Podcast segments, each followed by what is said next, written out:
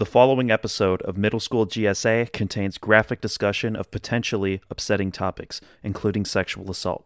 Please listen at your own risk.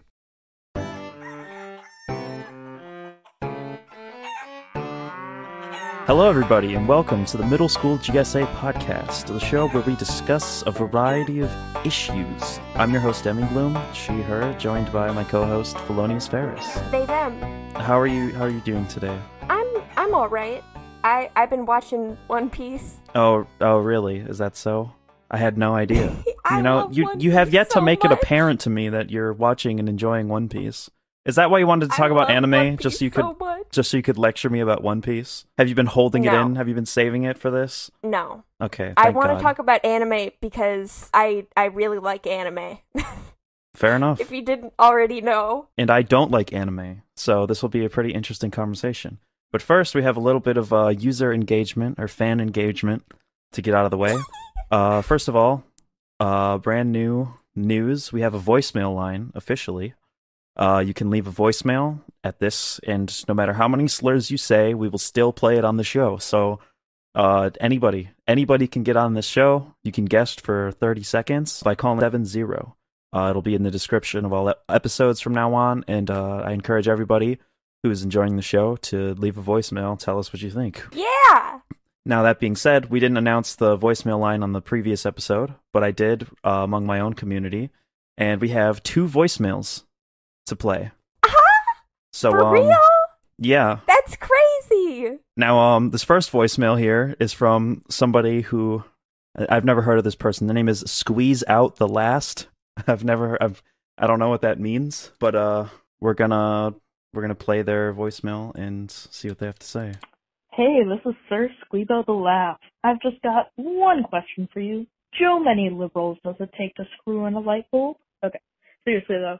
Um, love the podcast. Um, and I do have a question for Felonious Ferris. My question is, so okay, well, you told me that you started watching One Piece. You Yes. when when we last talked, you just started Fishman Island, and that got me thinking. What is your favorite arc, favorite character, as well as least favorite arc and least favorite character? Also, what are your thoughts on Bon Clay? Also, like, yeah, just Bon Clay. I love Bon Clay. Um. Anyways, keep up the good work. Um. Yeah. Anyways, get back to me at uh. You can send me a postcard at 308 and Royal Wayne? very funny, very um, wacky and original. Mexico. So yeah. All right. Thanks. Bye bye. Uh, so, uh, Squeeze Out the Last wants to know your favorite and least favorite arcs and characters from One Piece. I'm only I'm almost 600 episodes in. I'm at uh, Punk Hazard right now. But so far my favorite arc has to be um Water 7 and Impel Down, which is kind of they're they're technically separate arcs, but they're I don't know. I I almost consider them one arc. Um just it's it's so good. There's so many moments that are just so so easy to connect with. And um yeah it's it's it's difficult to describe why without absolutely spoiling the hell out of everything. Um and my favorite character has to be i, I bet Demigloom already knows this but it's uh shanks why would Why would I, I know, know that? You think I remember the name I- of anybody I- from this show? i because i kind of constantly gush about my favorite characters in our group chat Do you think I read the group chat? i know you no, I, do a I do. bit I do. I read a lot of the group chat. I'm not even gonna lie. I check it every day. They want to know your opinions on what? What else was it? I think they said bonsais, like bonsais, like the plant or the way of cultivating plants. That and is not what they said. I think really, I think it is, or something that sounds similar. they said Bon Clay. I fucking love Bon Clay. Oh my gosh, what a great How could character. you? How could He you not know that they were talking about Bon Clay when you thought bonsai? I don't I don't know. But um see, this is actually kind of an interesting question because he is a really mean-spirited caricature of a queer man, but is represented so favorably. Is represented as just this great stand-up guy who just saves everyone's asses multiple times and it's it's really interesting. It's it's the kind of like there's people people cry over this character and what this character does even though the rest of the time he's mostly just like weird comedic relief. It's I don't know. It's one of those things that I'm conflicted about, but I love Bon Clay. Okay. Our next voicemail comes in from uh in insanity. I don't know I don't know who this person is. I haven't heard this. Let's just uh see what they have to say. Hey Demigloom, it's me, uh Insanity. I did the cover art for your podcast. Uh I was wondering when are you gonna pay me? No, like like seriously, when are you gonna pay me? It's it's been like two, four, three, four months. Look, uh, even like you could have just said so. I'm sorry. Just call me back. Please pay me. Uh, I don't know who that is. I certainly this podcast cover certainly wasn't made by somebody named Insanity. Uh, everybody here at Demigloom Incorporated is paid livable wages, and uh, we're listen, we're we're fine. Okay, I, I'm not not paying my employees. I'm an ethical business owner, and uh, want nothing nothing less than the best for everybody who works for me. Um, with that out of the way, we do have some comments to read from the last video. Uh, Zane says, "Let's go, new MSGSA episode." True, that it is a new MSGSA episode. The joyous days. Okay. Uh, David Fern says the founding fathers been real quiet since this one dropped. It's true. I honestly I haven't seen them say anything. I haven't heard any public statement from the founding fathers regarding the Constitution true. ever since that episode came out. So I think we debunked them. I think that I don't think they have anything to say. Yep. Yep. We just dropped that microphone and they they never picked it up. Uh, Mhm. they time stamped what I believe is us talking about uh, Walmart, uh, me talking about occupying a Walmart, and uh, they said wet dream scenario for real. Uh, also, the states' right shit is used as a dog whistle a lot of the time. Like, would people pretend the Civil War was about uh, about that instead of slavery, or during the Civil Rights Movement, where people were like, "I'm against the Civil Rights Act, not because I support segregation, but because the federal government shouldn't have that power." Like, fuck off, bruh. Yeah, I, I, agree with everything you have to Mhm. say. Um, states' rights is often used as a dog whistle, you know, or just as an excuse to advocate for the oppression of others. And when I said I, I, I shouldn't have even said state rights, honestly, because saying that just leaves a sour taste in my mouth. But um, I do genuinely think that leaving certain issues up to the state is a good idea. Obviously, not regarding like human rights, but yeah. Uh, do you have any any opinion? Um, no, yeah, that checks out. See, Yeah. the thing is, it's it's literally the phrase that libertarians use. I think we were talking about libertarians and how their whole deal is like states' rights and more power to state governments and less to the federal government. Um, Yeah. I mean, libertarians have been stealing like really basic like lingo and like basically Yeah. claiming it as their own and just souring just souring the connotations of so many words. The word libertarian in and of itself they've took they've Yeah. taken from us. So fuck the libertarian party. Fuck you Gary Johnson. Fuck you John McAfee. I know you did I know you killed yourself. You're you're not important enough to be killed by the government. Um uh this this person re riel their name is spelled R I E L Y. I don't know what the hell that's about. Uh really and friends says of course they would swear a senator in on a Superman comic. He stands for truth, justice, and the American way. Um it's true. So true. Yeah.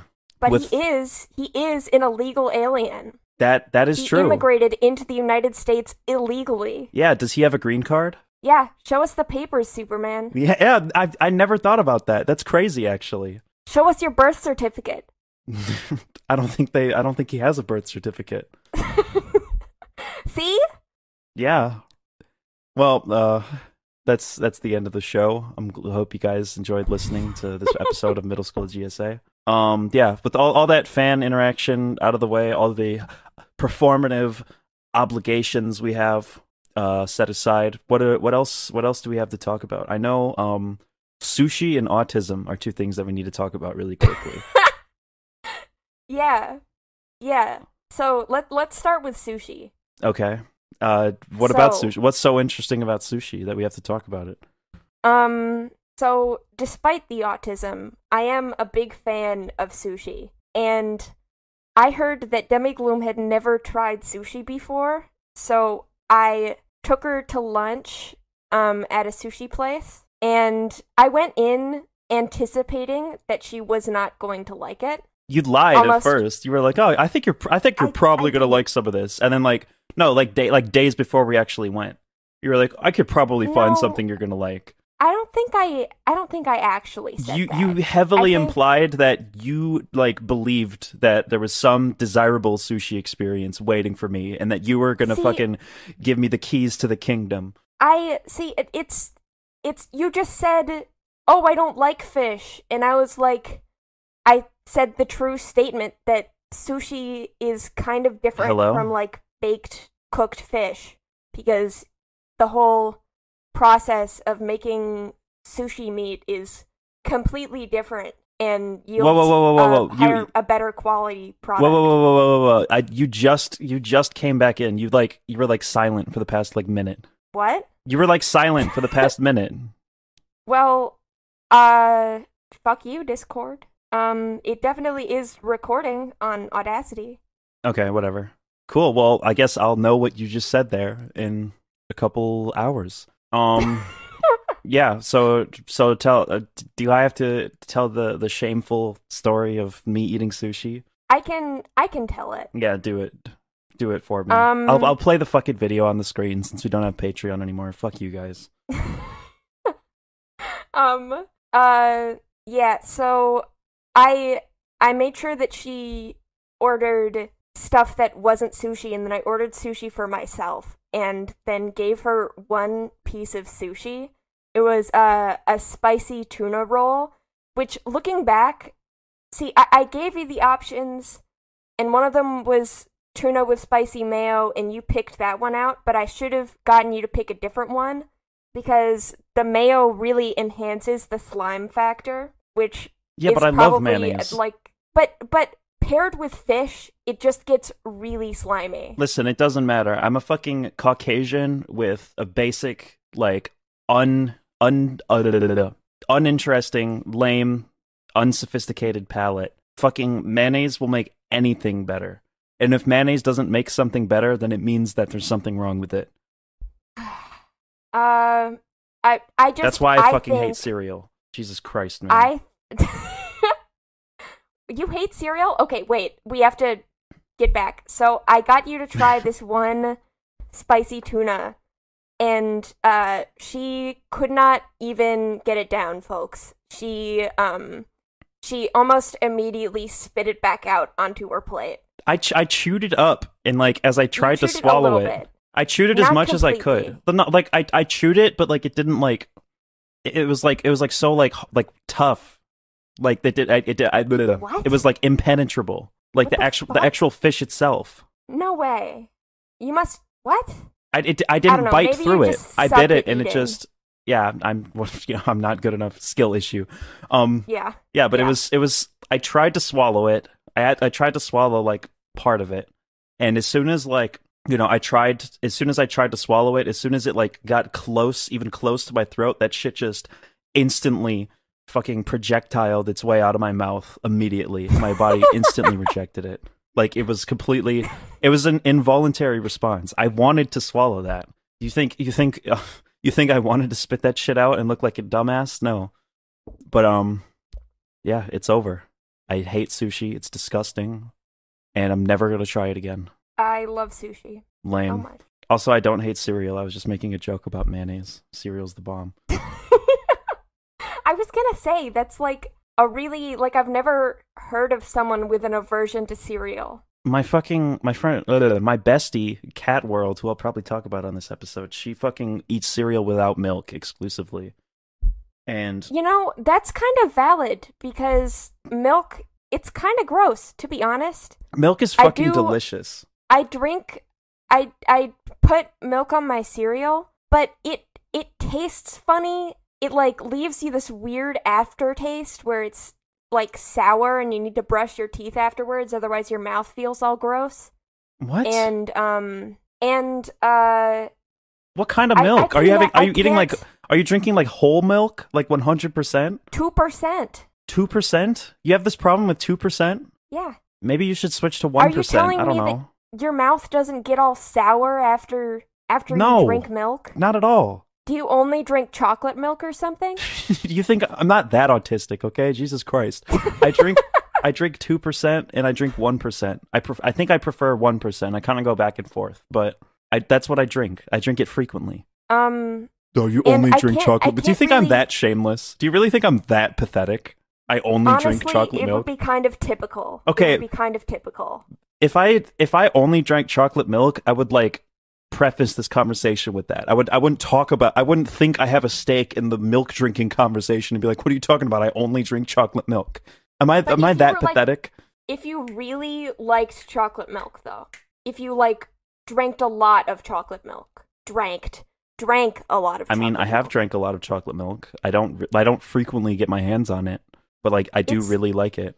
Chalky milk is a it's a trans woman thing. Okay, I prefer strawberry milk, honestly. that is also typical. to to honestly to both of them i would maybe this is maybe this is the most autistic trans thing ever but i mix i put the strawberry and the chocolate syrup i make chocolate strawberry milk and that shit is the Yeah. fucking bomb it's beautiful Yeah, if you feel like spending fucking $90 because that shit is expensive but yeah uh, I see. I can't even tell. Like, I need someone else to sniff the the milk for me to make sure that it's not spoiled because I can't tell.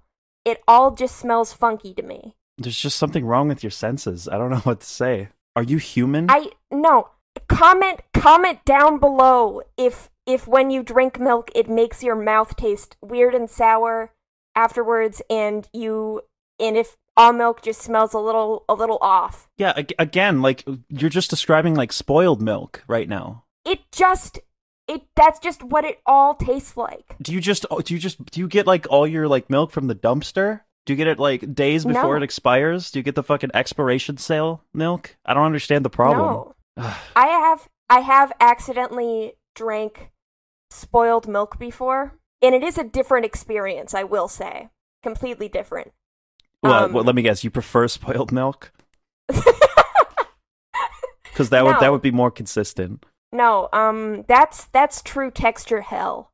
That is just the worst the worst kind of slimy. I remember one time at my my father's house was a fucking dump for the longest time period, and uh, my little sister like left out a glass of milk for like almost like a week and a half, and I accidentally took a drink out of it because I thought it was my milk, Oh, no. and I tried. I, I didn't even get anything in my mouth, right?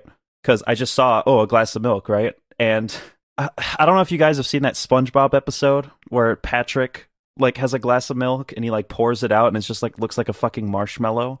Like that's what it actually looked like. It was just straight up like a big ass marshmallow in a glass with like a little bit of like liquid surrounding it. And that shit like almost like touched my nose and I got a whiff of it and it was like, "Oh my god, that was the most nasty shit in my entire life." Pretty gross. Yeah. But I still love milk. Milk is delicious. Drink milk. I'm a juice person. I'm a juice enjoyer.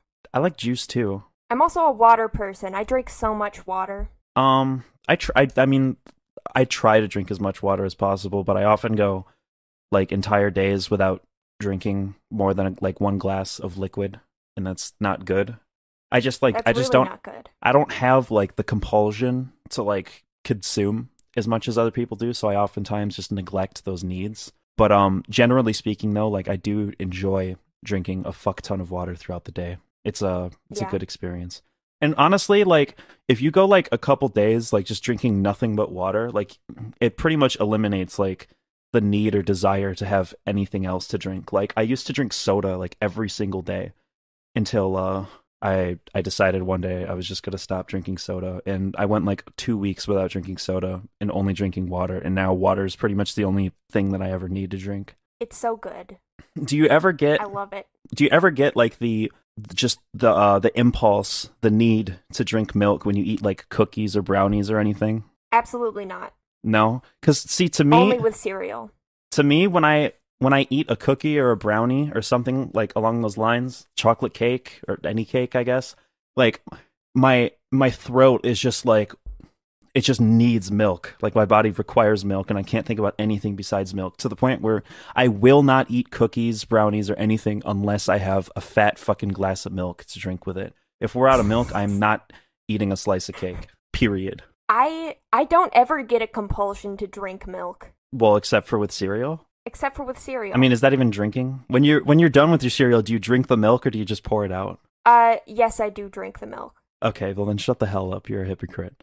I don't want to waste it. So it's it's purely utilitarian. It has nothing to do with a compulsion. Yes. You don't you don't In fact, a lot of the time I need to force myself to drink it. Ugh. You fucking milk haters. Stay losing.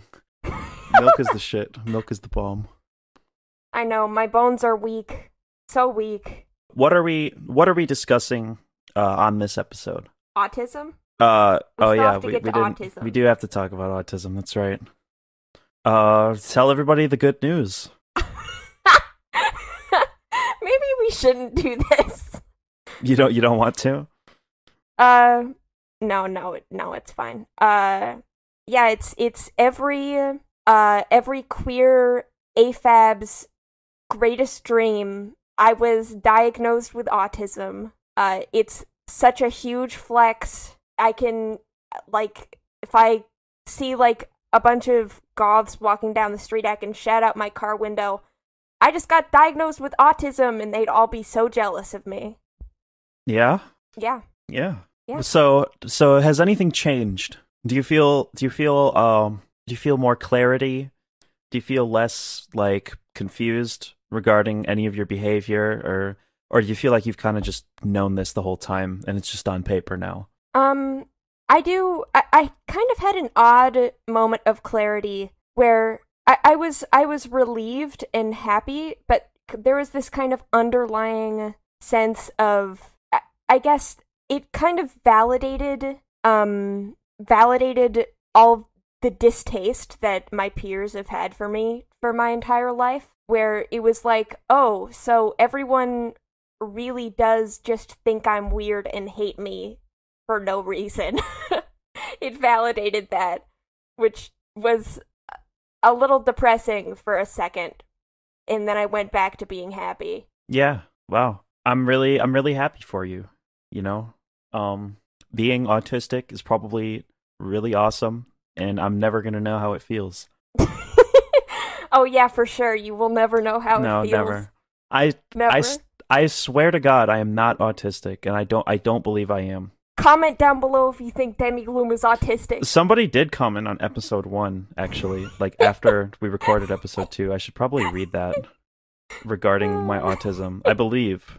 Oh yeah, okay. So David Fern says, "I rarely comment on anything, but as one of the like four people this appeals to, go fuck yourself. This appeals to way more than four people. Um, I figured I might as well. I find Demi's deranged backstory and edginess down to earth and likable. I don't, I don't like, I don't like what David Fern is saying about me. I don't like these implications. um, I've never been severely depressed and suicidal, but I can relate to saying random fucked up things you don't believe and have retained some edginess from my pre gay leftist days.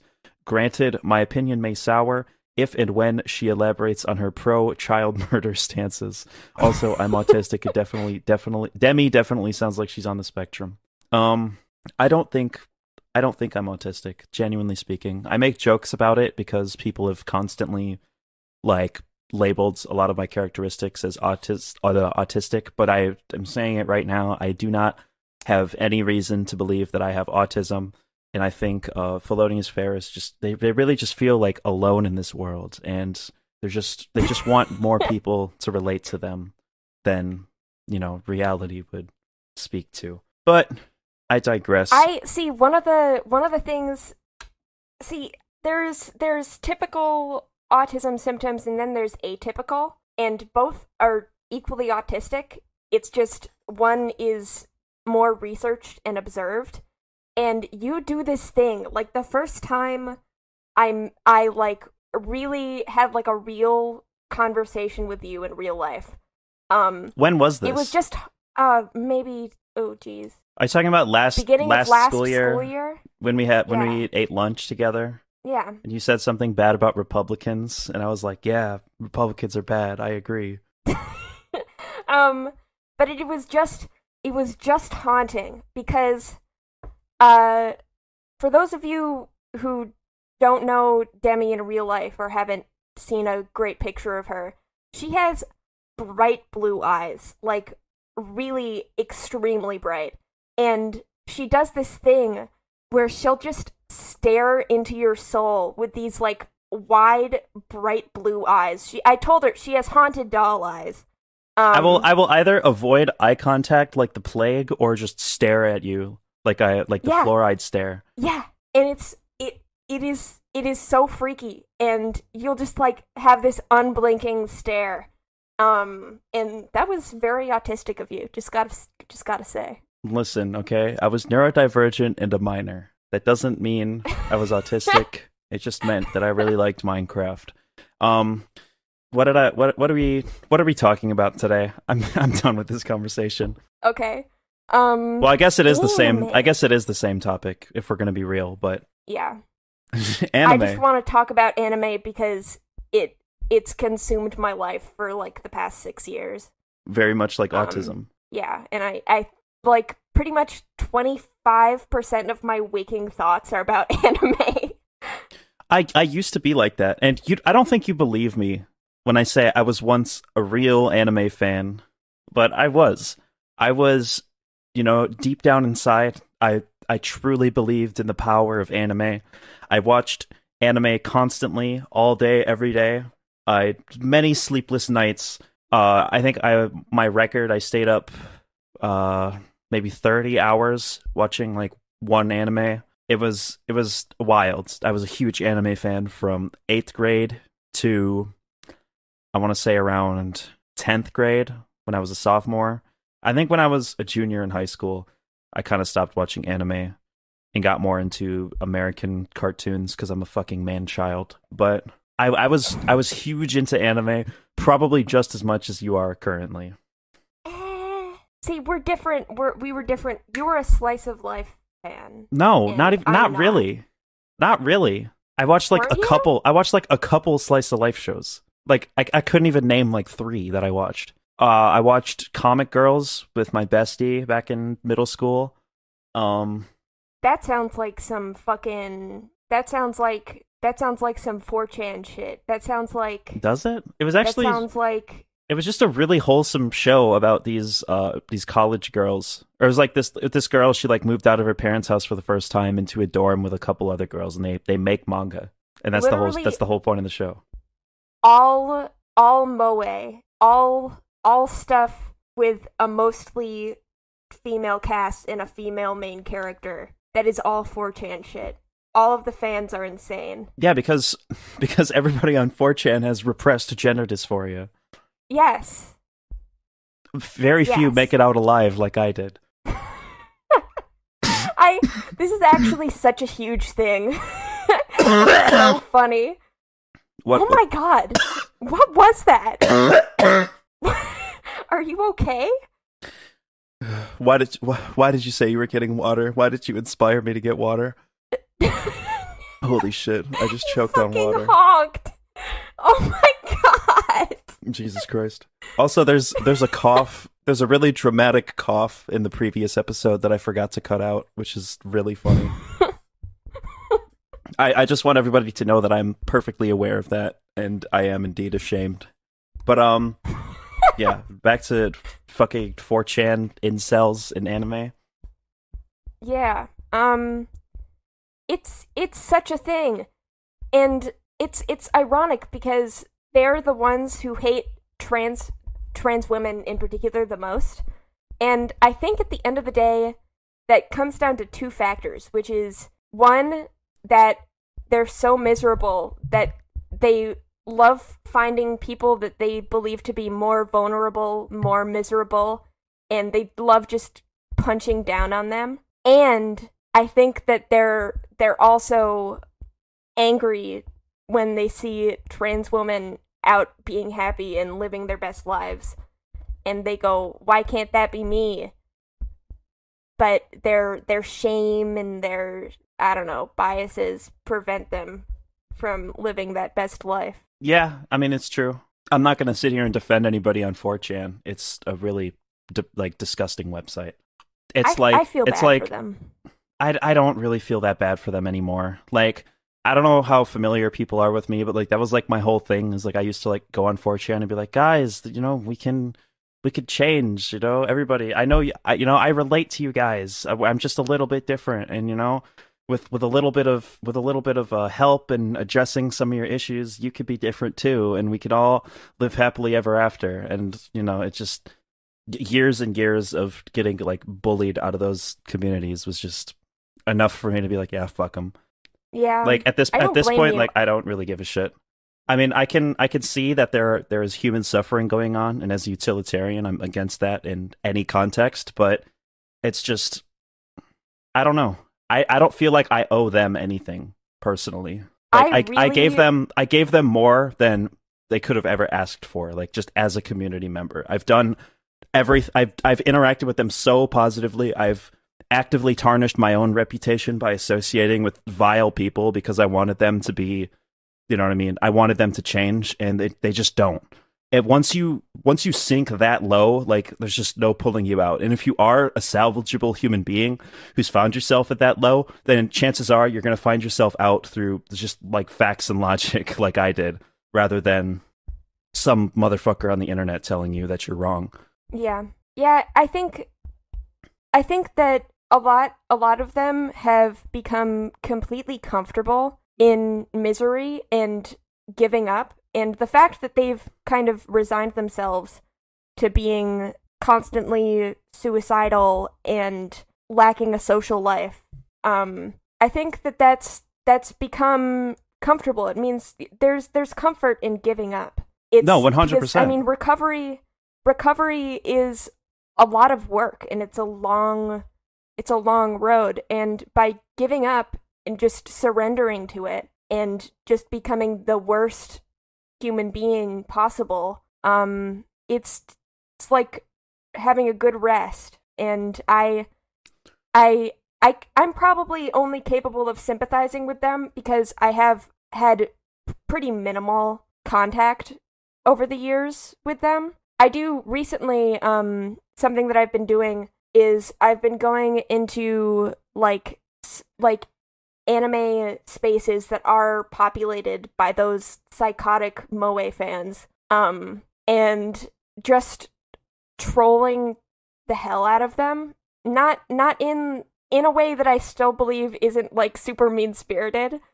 like I'll see people exhibiting clear signs or memeing about having obvious symptoms of gender dysphoria and I'll be like take take the estrogen pill take it No, Now. no, no, no, no, no. Don't even, don't even be funny. Just say you are trans, and then don't respond when they respond. That's all you have to do.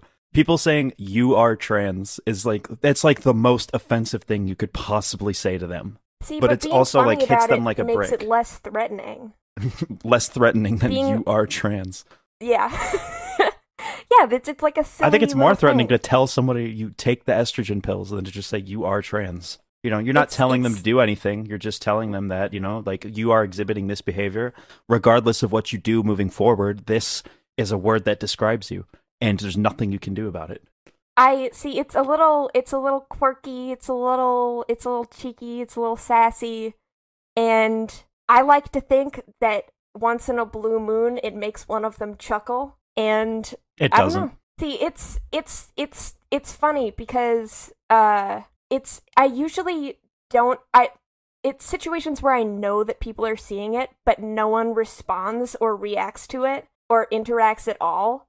And it's just it's a situation where I think that they know that I'm right but just don't want to acknowledge it at all to the point where they don't even want to acknowledge that I said that to them. I don't think they I don't think they have any like grasp on reality at this point. I think that I think that they these people like on 4chan like acknowledge that they have lost their grip on reality and that they're just living in their own like reality which is just built around what's convenient for them. Like they literally just believe in convenience and nothing more. Maybe.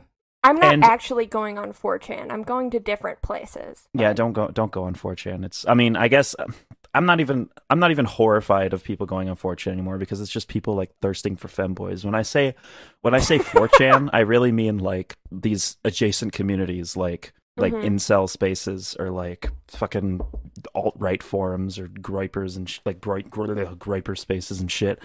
Um, I don't. I, I guess I want to make it clear that I do have sympathy for these people and I do like hope that they can change, but I also don't feel like any obligation to really like have positive engagement with them or I don't feel like I owe them any charity anymore because I've done everything that I possibly could to try to work with these people in in a productive manner and I've accomplished such so little in so much amount of time, so much time. It's just it's just not fun. To me to me Yeah. it's like you know, like they say like these men feel invisible and whatnot, and it's like, yeah. I mean, you you say you could say that, but also they don't want they don't want to be acknowledged. They they've accepted that they feel it invisible. They have this gut feeling that they're just going to run with for the rest of their lives. And when somebody notices them, they just deny, deny, deny because they're going to keep telling themselves that they're invisible and that nobody is going to reach out to them in good faith. So Mhm. if you're listening to this and you're like a 4chan incel or a fucking groyper or some shit, like, uh, I don't deny your humanity, but you have serious psychological problems that need to be addressed before I You can go on. to tie to tie this back into anime, uh, that uh uh manga that I'm a big fan of. It's actually a pile of the books are sitting next to me right now. Is uh Goodnight Pun Pun, which is Oh, very much a story like that. Um, of just a kid who is raised in an awful toxic environment and just s- spirals completely and ends up in a situation where he really is choosing to be unhappy. Um and it's it's really it's a really gut-wrenching heartbreaking uh manga but it's it's a great one. It's one of those things that all the manga nerds be like read goodnight pun pun and fucking vagabond and shit.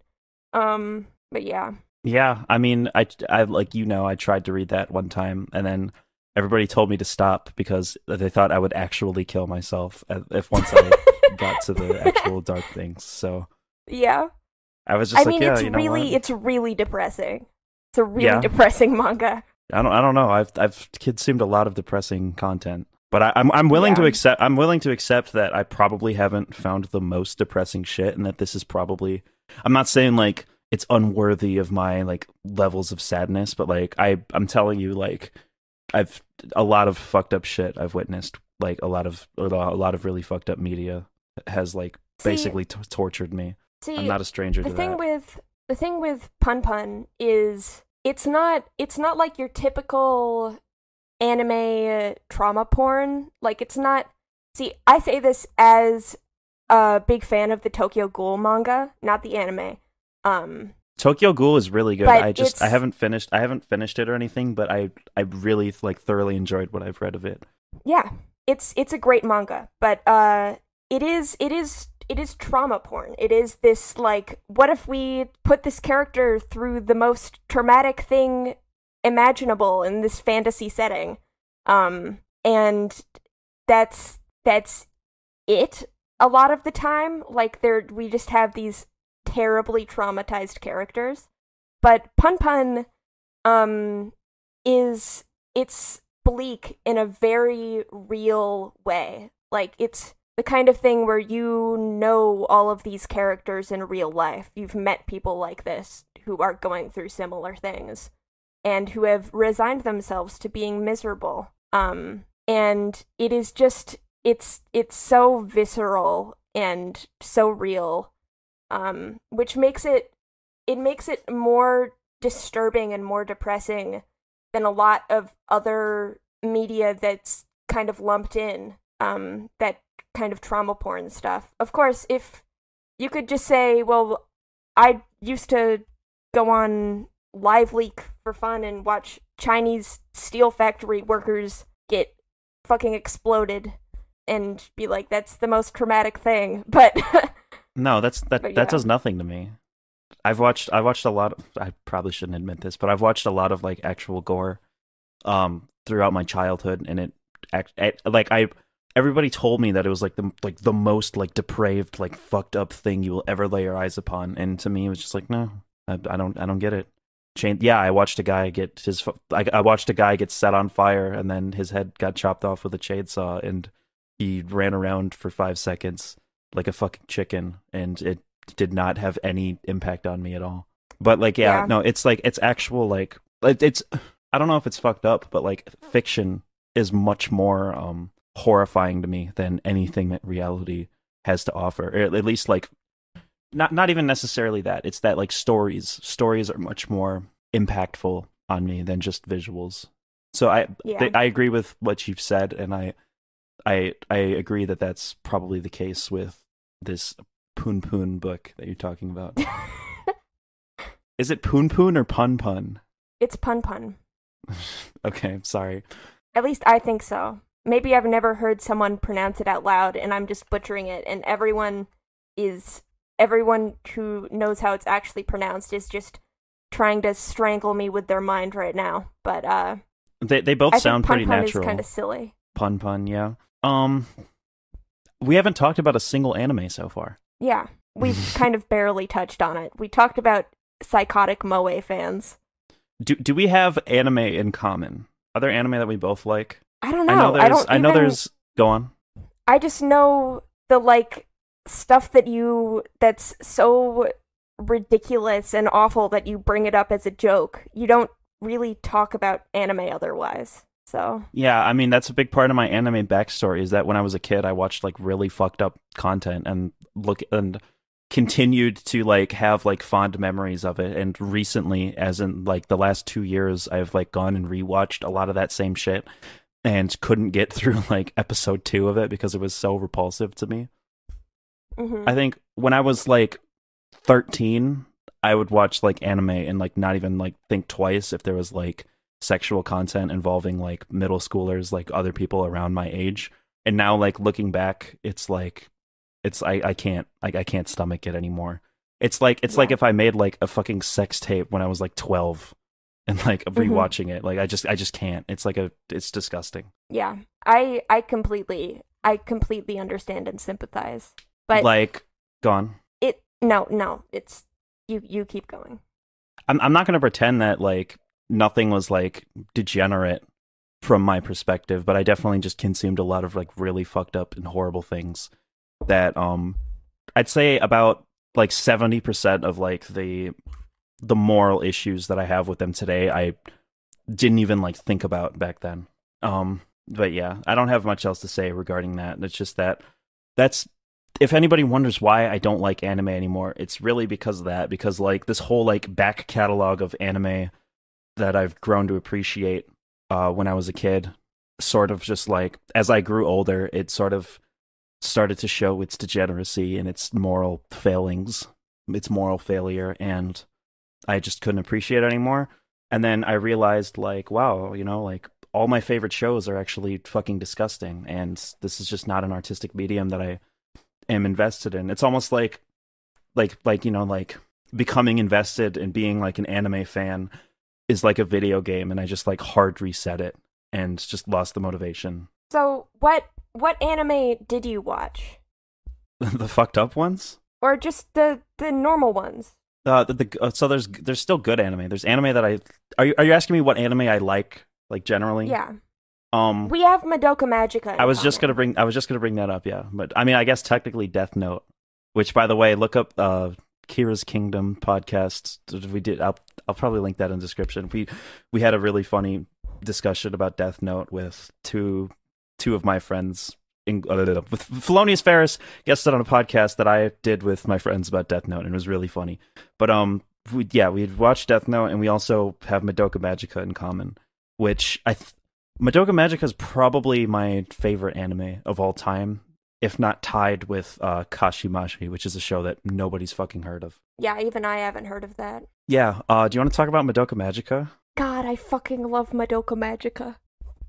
It's It's it's, it's, just a well-crafted story, just a really well-crafted story, and it's not necessarily the the most complicated, and it doesn't have the most profound hidden meaning, but it's just it's it's good storytelling and it's put together in a way that's really impactful. It's just see I, I it's just that uh so so much media is just people make it up as they go along. But with Madoka, Madoka Magica is one of those things where it's like things from the beginning clearly tie into things from the end, and it's this really coherent story that Yeah, and then they made know, Rebellion. it's just yeah. um, people shit on Rebellion. I actually like Rebellion. I think it was really um. I don't want to say it tied up loose ends because it didn't really address a lot of like things that like pre-existing themes in the show that didn't didn't really uh have proper conclusions, but it did it did just like provide like a greater context that felt like a more true ending, even though it was like a strange cliffhanger. Uh, Madoka Magica is probably I've probably watched Madoka Magica more times, like all the way through, than I've watched any other show, and that's because I I literally love it so much that I have to fucking like once I get close enough to a person, like I show them Madoka Magica. Like my best friend in eighth grade, uh, showed told me to watch Madoka Magica.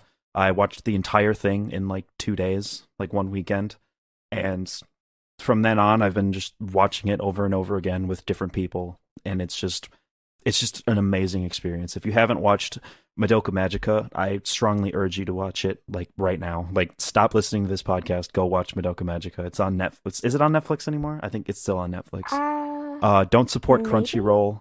Uh the fucking fuck run- Crunchyroll. Don't support those pedophiles at Crunchyroll. Uh pirate pirate Madoka Magica. Yeah, Uh, go to go Kiss go Anime. on um go on anime piracy r slash anime pir- piracy on Reddit.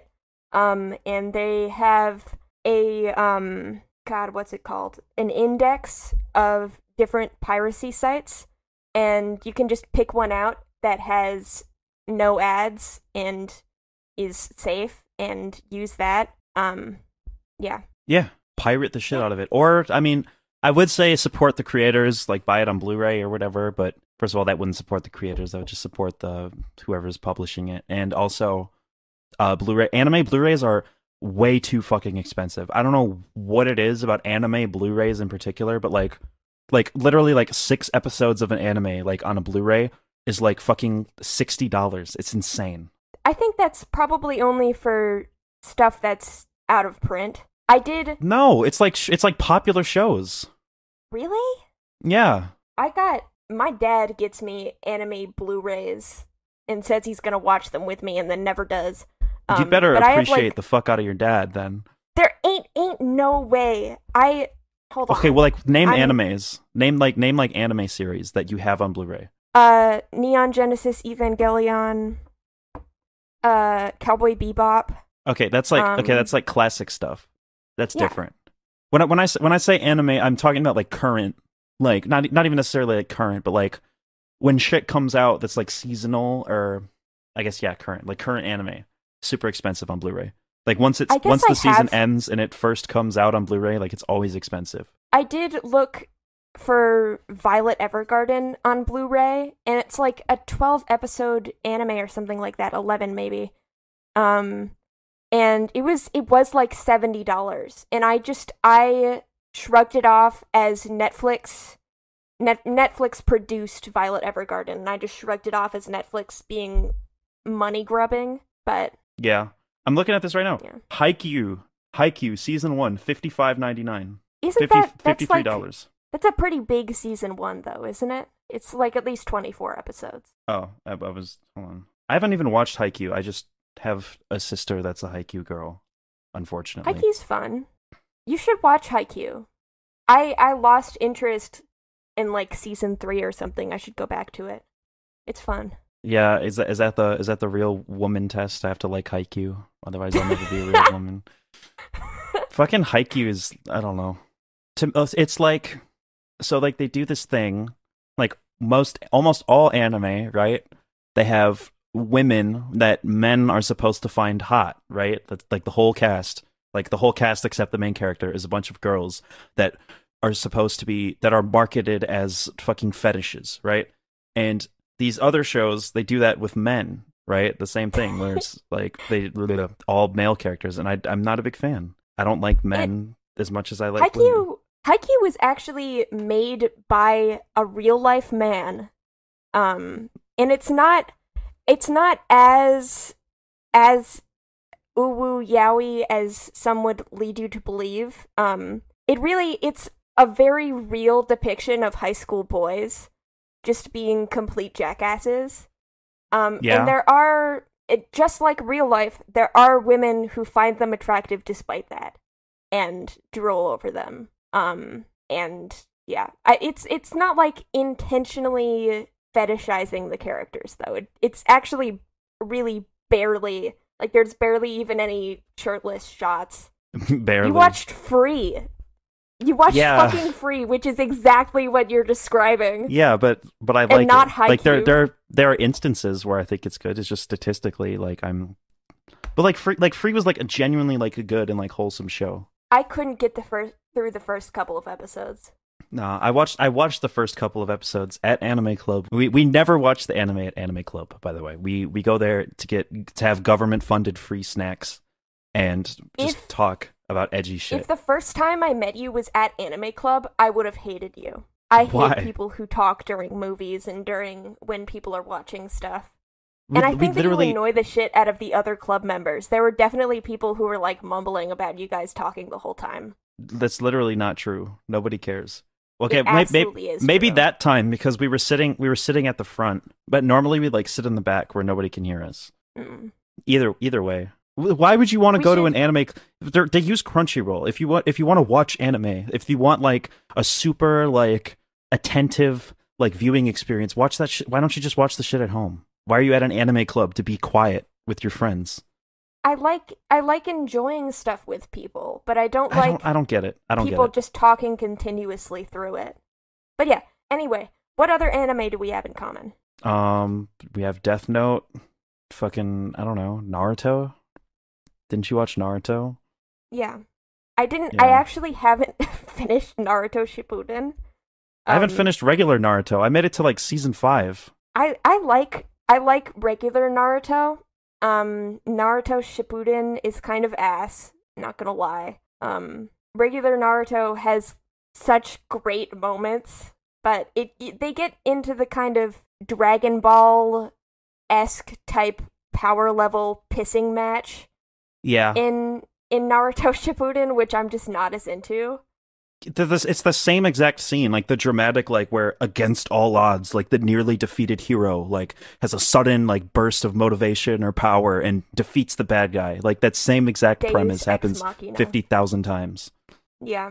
It's To fucking, it's shitty. To be fair, see, I I'm I'm a simple person, okay? Shonen Jump can release the exact same fucking show 50 times and I will eat it the fuck up every time.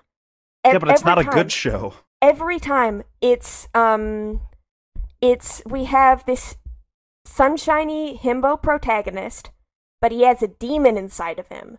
And he has a friend who's emo, and he has a friend who's a girl, and he has a sensei who is absurdly powerful and is this kind of this kind of goal where we we look at the sensei and we know that our character will be like that one day.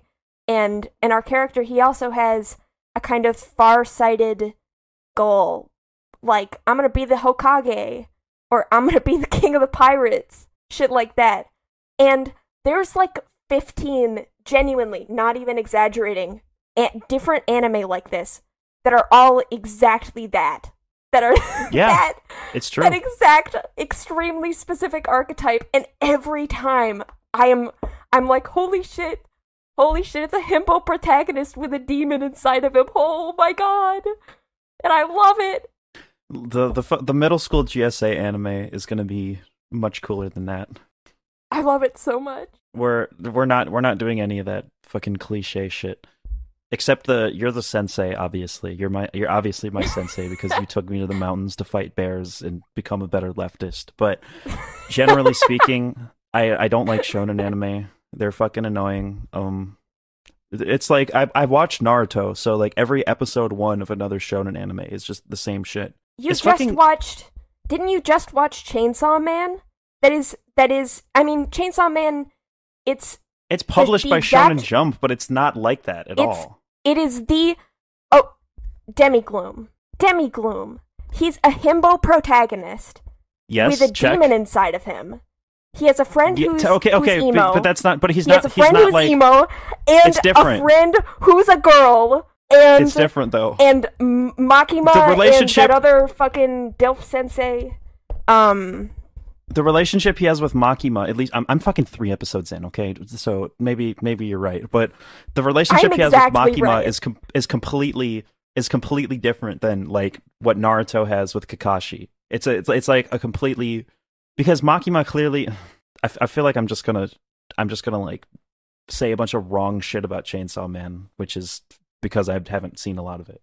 So never mind, fuck it. But I like it so far. It doesn't feel like a it doesn't feel like a typical shonen anime to me. it's see, it's it's that's because it's kind of compounded genres where it has these kind of typical shonen archetypes, but it's actually a, a seinen. It's for older audiences. There's just there's too much sexuality and gross humor for it to actually it's, too gory for it to actually be a shonen but it has it is shonen inspired Yeah, there's definitely like influence there. It just it doesn't seem like the same like copy paste formula. Like it's definitely like an interesting spin. It, at the very least, a very interesting spin on that premise.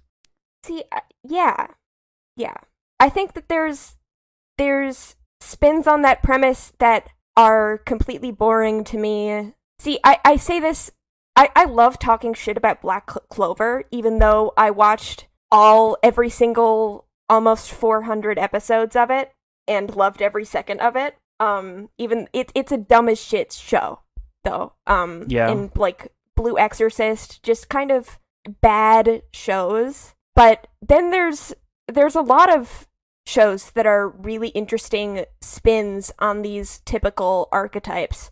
Like jujutsu kaisen is a great example i love jujutsu kaisen i need to get caught up with the manga i heard that it fell off but that first season was delicious excellent just Huh. great So, like, what's your favorite like genre of anime? Actually, is it the fucking Shonen Jump copy and paste bullshit? Is that your favorite? it's it's difficult. I I am a huge fan of Shonen Jump copy and paste bullshit. Um I also really I'm a big seinen fan. Um I like I like the darker the darker stuff.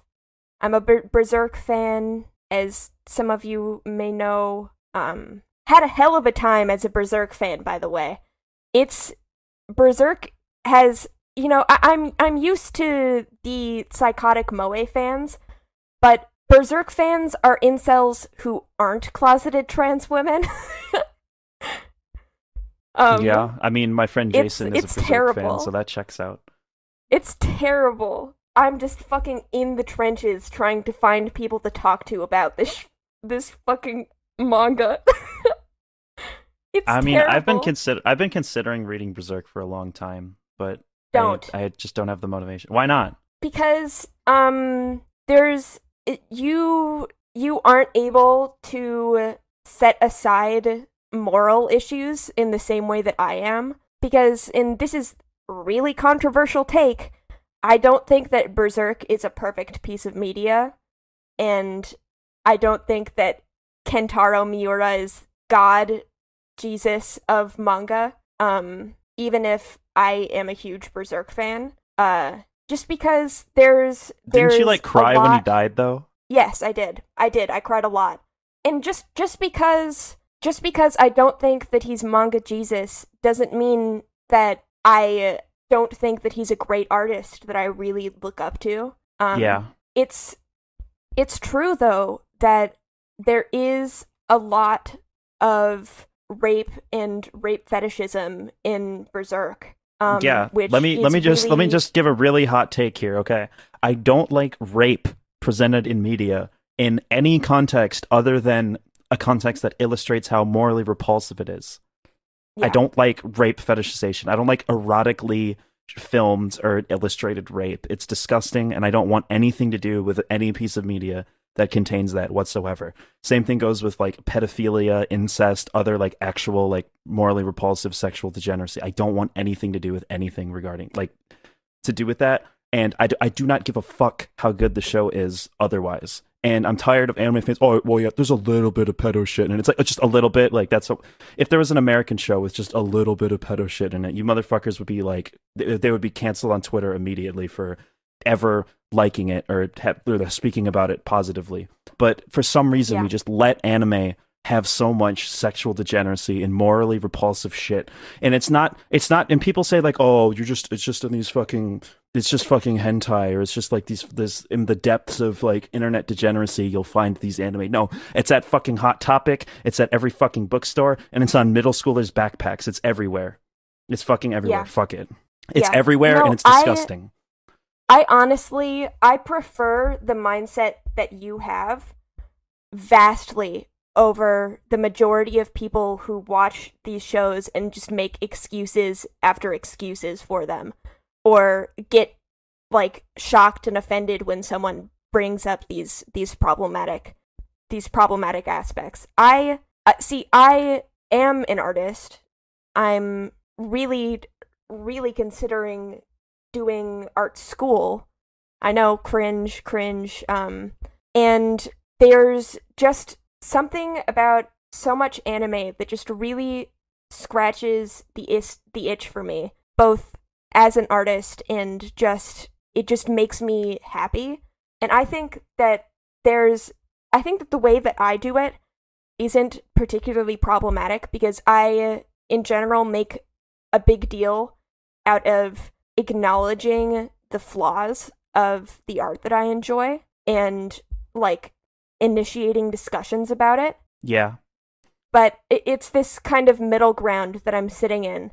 But I definitely prefer your position over the position of people who just want to pull the wool over their eyes and plug their ears and never acknowledge anything wrong with the art they enjoy, the art and media they enjoy, while just continuing to promote and enjoy it. Um, I have I'm not like against like cons- like consuming art that you disagree with morally or have moral issues with. You know, like consuming it regardless of that. I mean, I I'm a big fan of the show South Park, right? And South Park is inarguably has inarguably advocated for positions of bigotry and hatred. like like exp- they're explicitly transphobic and homophobic in multiple episodes throughout the years. But I enjoy the show in spite of that and am able to acknowledge it and have a sort of love hate relationship with it. Um, but like if I see you wearing a Dragon Maid backpack, I'm gonna beat the shit out of you. That's all I'm saying. yeah. If you watch the entirety of, I'm gonna name three shows: Senko-san, Konosuba, and Dragon Maid. If you watched any of those shows in their entirety and have no moral issues with them, you're either a disgusting pervert or you're just horribly oblivious to degeneracy and your brain has a confirmation bias that is looking for excuses to say that these things aren't sexual or promoting degeneracy. And when I say degeneracy, I understand that that's sort of a buzzword and a dog whistle for like uh to, to to say about like gay people, right? Like gay people are sexually degenerate. When I say sexual degeneracy, I'm referring to uh like pedophilia. Pretty much pedophilia, rape, like, you know, the anti-consent culture that sort of thing. And it's it's actively promoted in all three of the shows that i mentioned. And uh you're disgusting if you're a fan of those shows. Get the fuck out of here if you're listening. I I think that these people can be saved. Because I I used to when I it kind of like how you watched shows as a kid and then went back to them as adult as an adult and realized oh my gosh this is disgusting.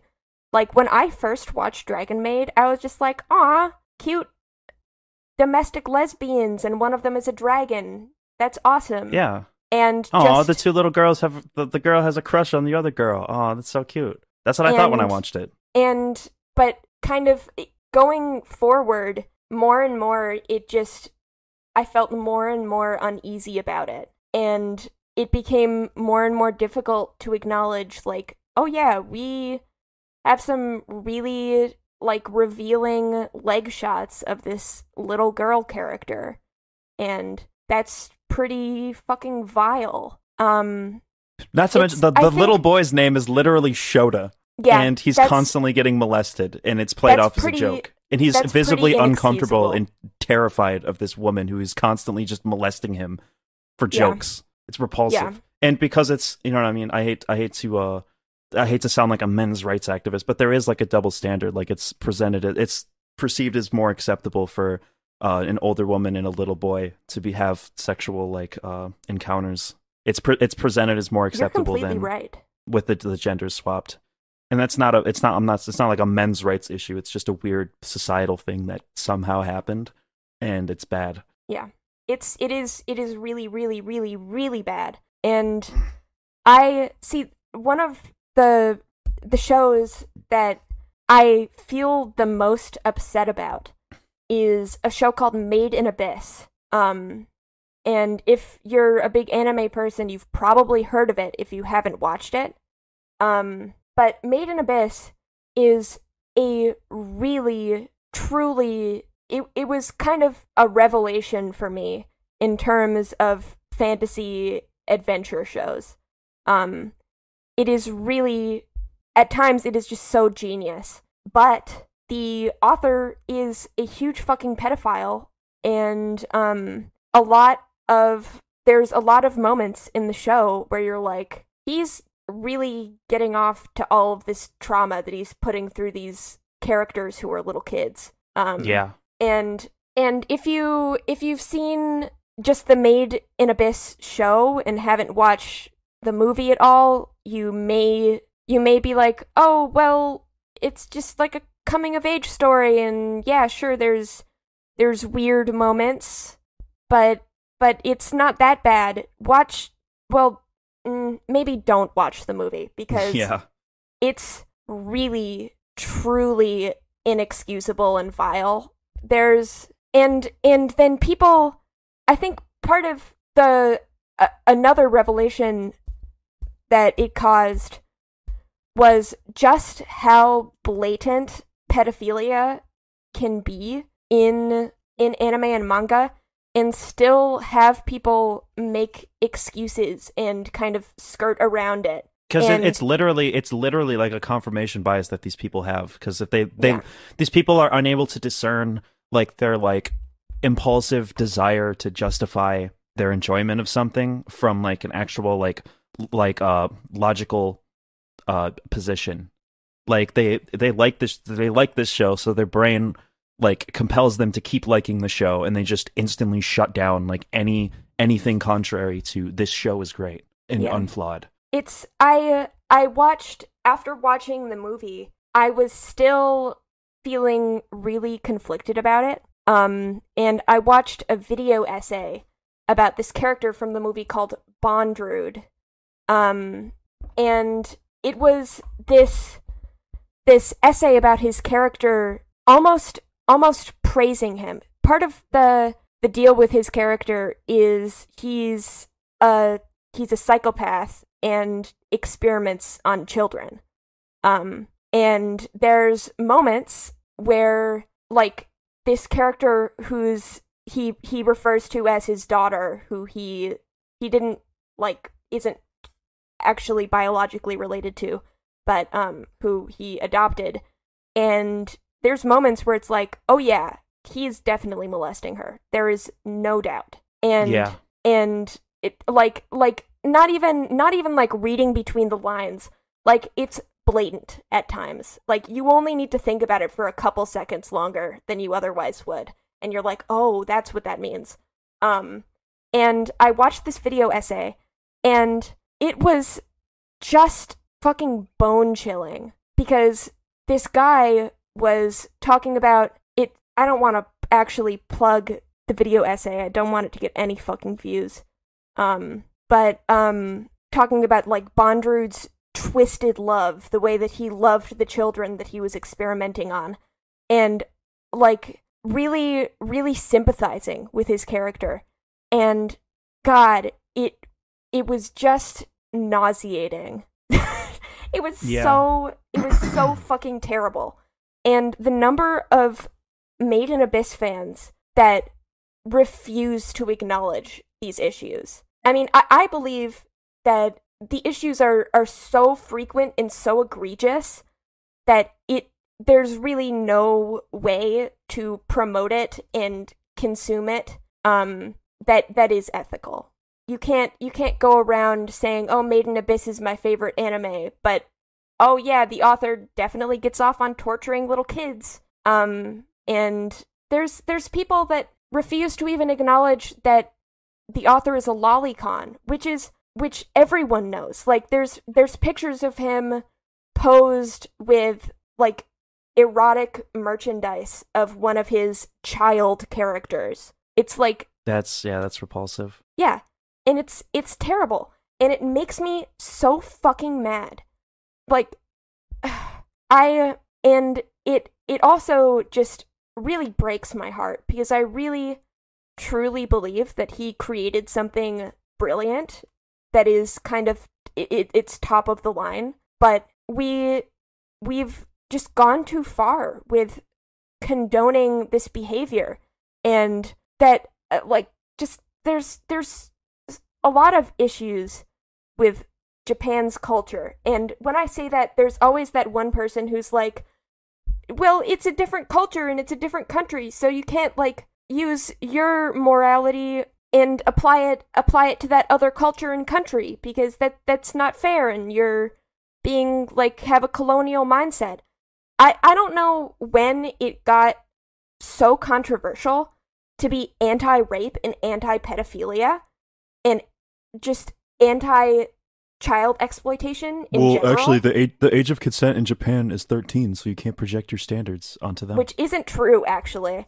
Yeah, um, n- it's well, is- no, the federal the federal age of consent is 13, but there's I believe there's very little um, places in Japan where you can actually It's fucking have sex with a 13 year old legally. well, well, actually, the the thing that happened was um, the Japanese federal government went to all the districts and was like, "Okay, you can send your own, set your own ages of consent. It can't be younger than thirteen, though." And then all of them set it to eighteen. And that's what happened, and that's where people get this idea that the age of consent is 13 in Japan, which just isn't true. we're b- we're back to states' rights. yeah, fucking libertarians, man. They just can't get over being pedophiles. yeah.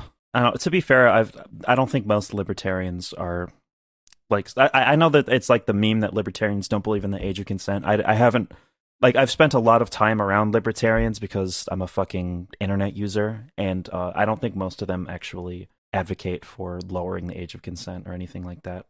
Yeah, it's just that the official stance of the American Libertarian Party was abolish the age of consent or lower the age of consent for so long. Yeah, But yeah, it's it's no, the just, party. There's a huge. I, I, I hate to defend libertarians, but there's a huge, also like ideological gap between the majority of people who identify as libertarians and representatives of the Libertarian Party yeah. in America. Like I hate, Yeah. like I hate. I'm I'm not saying like libertarians are like consistent people politically or that they're like useful allies to us because I'm a fucking far leftist and I want nothing to do with libertarians. But some of these, uh, some of these things just aren't true, and I want to be charitable. Yeah, they. I mean, we we shouldn't be re- misrepresenting people intentionally, or or resist like not misrepresenting people. Um, it's Yeah, uh, I mean- criticize people on what they actually believe. Don't make shit up that they believe and then criticize them on that. There, there are people on the online left too that will literally justify just making shit up about people you don't like if it accomplishes Mhm. your goals. My goal isn't to have th- billions of woke scolding performative activists on my side. My goal is for our population to have a good understanding of the issues we're dealing with and navigate all these issues logically. So, in Yeah. my opinion, like it's, I believe, I mean, I don't, I don't believe in, I don't think just because like we have the number of followers, uh, we have the right support. You know? Yeah. I, I can't yeah, talk. absolutely. I'm sorry. Absolutely. Um, but yeah, it's it's it's something that really tortures me. Um, even uh, recently, hold on. Uh, recently there was it came out that Rurouni Kenshin is getting a new adaptation. I'm sorry. Who's that or what's that? it's uh it's an older it's an older samurai anime. Um I think it started in the 90s. Um and it was this kind of old classic anime and it's getting a new adaptation.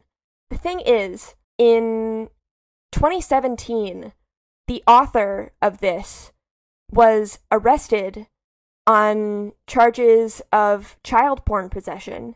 He had so much child porn that the police initially thought that he was a distributor. Um, and he he went to court and admitted to it and paid the rough equivalent of one thousand five hundred dollars USD um, in fines and then walked free. And he was he was suspended from Shonen Jump. He um was briefly out of work, but obviously um his work's getting a new adaptation, and that's something that he's going to profit from. And he's just Amazing. he's just come back and everyone's just forgotten about it and people will get mad at you for bringing it up and earnestly defend this guy even even americans and here you know i'm i'm not one to champion american culture ordinarily um No. but i think that the way that we handle pedophiles is a hell of a lot better than the way they do in japan because here Legally, yeah. I think Yeah. socially, I think socially we have the same exact problem. well At least, at least regard, at least regarding like people with like like large followings, like particularly Yeah. internet content creators being pedophiles. Like, it's basically like it's basically considered defensible by the majority of people on the internet. I I don't think it's the majority of people. I think I think usually um I think it's a great a great thing that we do here in America where if someone is convicted of owning a bunch of child porn or molesting a child, they pretty much need to move states and change their name um to avoid being beaten to death. And I think that that is a whole lot better than just giving someone a slap on the wrist and having their career recover like nothing happened. Um Yeah, and even it's just it it makes me so mad. And then talking about this online, you'll you'll get those people like, "Oh, Japan different culture. You can't can't judge them based off of American cultural values." It's he he fucking he fucking beat his meat to 10-year-old girls yeah. being molested videos of them being molested he he in in court he admitted to it and said that the girls that he liked were older elementary schoolers and younger middle schoolers Okay, can you please can we please stop the explicit details here? Yeah. Um yeah, this person should not be profiting off of anything. they should not they should not have a job in the industry. yeah May I remind Yep. everybody just out of just on a somewhat related note that um the a, a lot of the people who worked on Boku no Pico had like major roles in the development of I say development like it's a video game, fucking Full Metal Alchemist. Yep. Just putting it out there, everybody. Just just like another like little illustration of like how like prominent like pedophilia is in the anime in anime industry. yeah Oh, and and it's so it's so normal in even even stuff see i'm generally inclined to um to believe that stuff written by women is going to be a little bit better. But even even stuff written by women where i, I feel like we should all we should be on the same side about this. And i'll hear like a passing comment from a male character like, "Ooh, high school girls. I love high school girls." And it's like, "What? This is just an accepted thing that we we tolerate and I don't think America has even done enough to like condemn like socially condemn the sexualization of high school girls in particular. yeah. I I don't think that we've done enough. I think that we've done more though. And No, I think that yeah, we are 100%. I think Yeah. we've I think we've successfully like socially ostracized anybody who is illustrated not I keep saying illustrated um shown any signs of wanting to have sex with elementary schoolers whereas in um I can't speak for Japan but within the anime industry that is not enough to get you completely ostracized Yeah. There is stuff I- where this is- people will be called out on it, but it's not enough to ruin their career, which I really think it should be doing. It's just not it's- something that can be tolerated anymore. I think it's really important to remember too that um, we're talking about both the Japanese uh, justice system, the justice system in Japan, and the anime industry in particular. There, these Yeah. these issues are incredibly amplified in those spaces. I think among the Japanese population, these issues are actually uh, addressed much much more maturely. And um, I've I've never been to Japan. I don't know anybody super well who lives in Japan, but from to my knowledge that uh, to my knowledge this social issue is not nearly as big a problem among like everyday like Japanese citizens as it is um as it is in the anime industry and as it is reflected in the justice system. Yeah. It's it's it's really it's really it's really bad. It and Japan, see this is one of the reasons why I'm such a huge fan of Hayao Miyazaki because he was like 50 years or more ahead of his time socially. Um because if you look Uh, at you're the only you're the only person I know who's like super into uh, Miyazaki. But every every time you talk about him, I get super excited because he's literally he's so he's so based. You've taught you've told me so many is. awesome things about him. he's so based. Um, uh, if you look at Nausicaa of the Valley of the Wind, which uh, was 1969, the movie came out for that, or Wait, what? 19 not, not 1969. Sorry, I misspoke. 1989. I was Um, gonna say I'm pretty sure that's not true. I'm pretty sure that's when like Yeah. Astro Boy came out. Yeah. Um, Hayao Miyazaki did work on stuff previous to that, but that was his first movie that was his that was released. Um, One of his best ones too. Jesus. Yeah, I Nausicaa of the Valley of the Wind is one of my favorite movies to this to this day. Um, and there is just so much earnest female empowerment, and I, I, I almost watching his movies. I almost wonder is Hayao Miyazaki a woman secretly because there is he he does a lot of glorifying and empowering women like habitually in all of his movies. Um but I think I think he saw a huge hole in the industry and Yeah. wanted to fill it. yeah, I think And that's, a big part of it. yeah. Um and even But un- unfortunately, unfortunately, we can't credit him because we have to support female creators. So fuck you, Mi- Miyazaki. You fucking uh, what is he? Is he uh imperialist, uh, male chauvinist? Uh, it's cultural appropriation. We need to listen to female voices instead of uh, letting men speak on behalf of women because it's not their prerogative. he actually he was uh, a Marxist as a young man. I've heard. I've heard that. Yeah. But But, what uh, changed? What changed? Did he? Did he? Uh, did he grow sour regarding was kind of- Marxism, or did he just give up? he was kind of vague about it. Um, my general impression of him is that at at his core, he is a naive optimist who sees all of the beauty in the world and all of the best parts about humanity, but he has just been beaten down by life and by Japanese capitalism. And now everyone makes jokes about how beautiful his movies are and by contrast how kind of grumpy and sour he is in real life um but that's that's my personal theory about him I think I Um, think if you like actually look at the subtext, a lot of his movies are actually incredibly cynical, and they're just about like finding the light in an incredibly dark situation. That's Yeah, I almost that's almost the theme of like every one of his movies, if we're being honest. I think I think that there's there's a lot of acknowledgement of these terrible things like war and pollution and just the way that our society is headed um but I think that he loves highlighting the best parts of humanity and he loves highlighting that everyone or most people are really good at the core and have good intentions. Like Princess Princess Mononoke.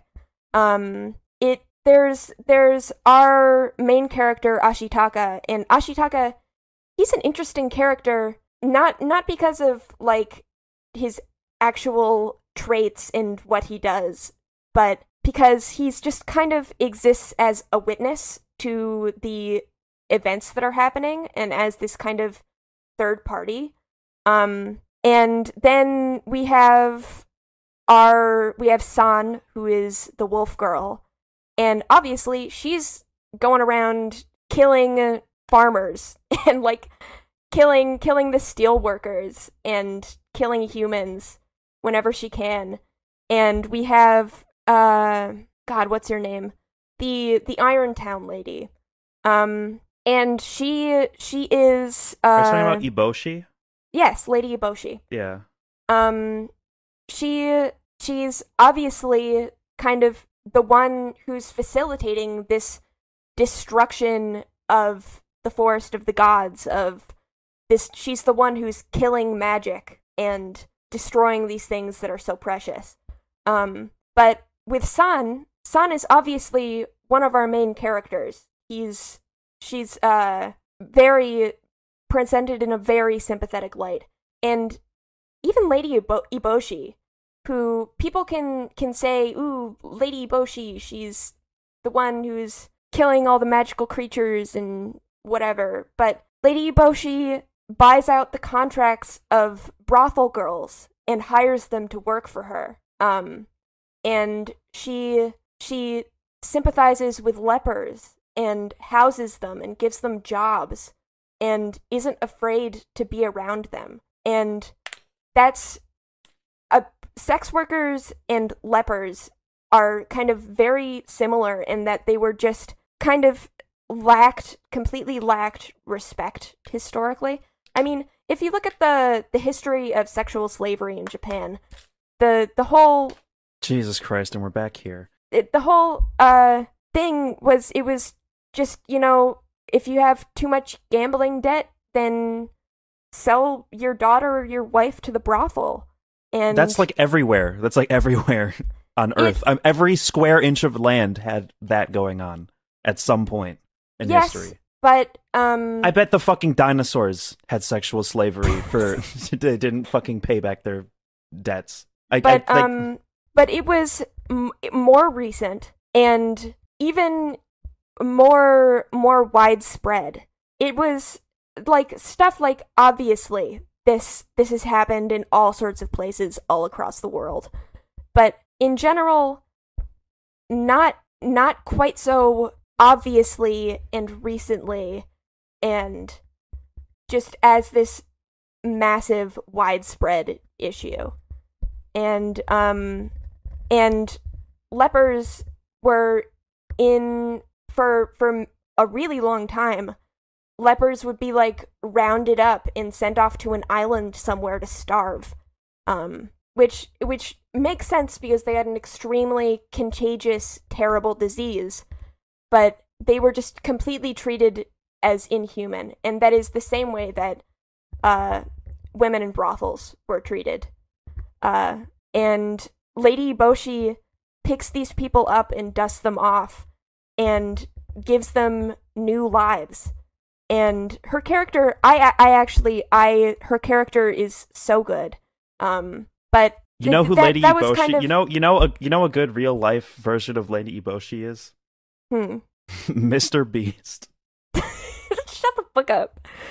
um, but but Hayao Miyazaki, a, a lot of people, something that you'll hear a lot is like, oh, Ghibli makes conflict-free stories. Um, Who says that? That's completely untrue. lots of people, lots of people, and it's it's wrong. Like, there's obviously conflict, but it's right in Do that. people do people there think aren't- con? hold on, hold on. on. Sorry. It's that Sorry. there aren't real villains. There aren't these characters who are like just explicitly terrible and evil and just antagonistic all of the time. In general, there are obviously exceptions.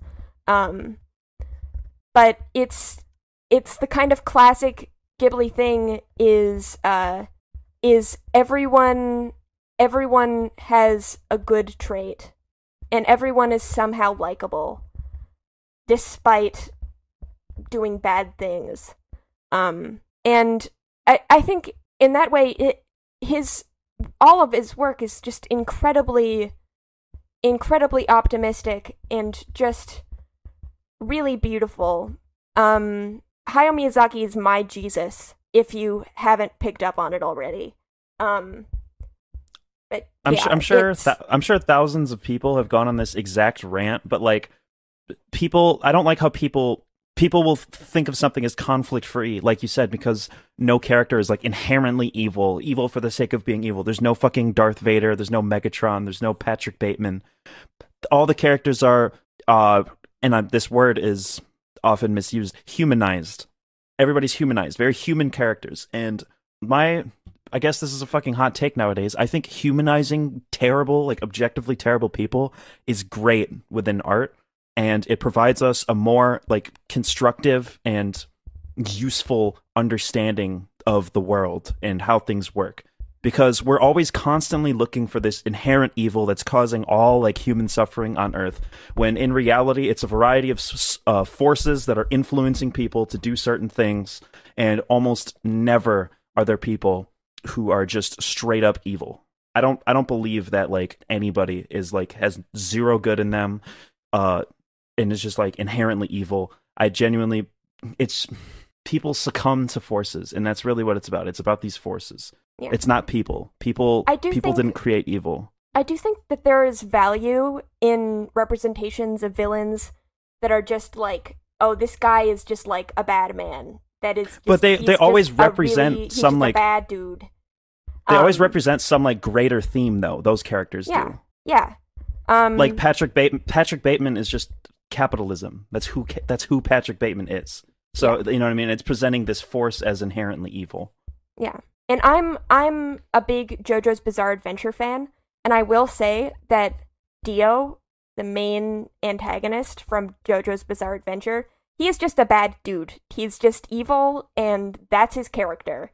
Um and I don't think See, I do I do believe that in real life there are people who are just bad, who just go around hurting people selfishly and it's that that one percent of the population, or slightly less, significantly than 1%. less significantly less I- don't. Well, it if you look at statistics about people who have uh some some form of psychopathy where they don't feel empathy, like that is that is I think around I think one this is of the population I think these are mostly ca- I think 1% of the population succumbs to unambiguously evil forces and can you know I mean engage in 100% unambiguous evil but I don't think these people these people themselves uh have no like good in them or like human compassion within their soul.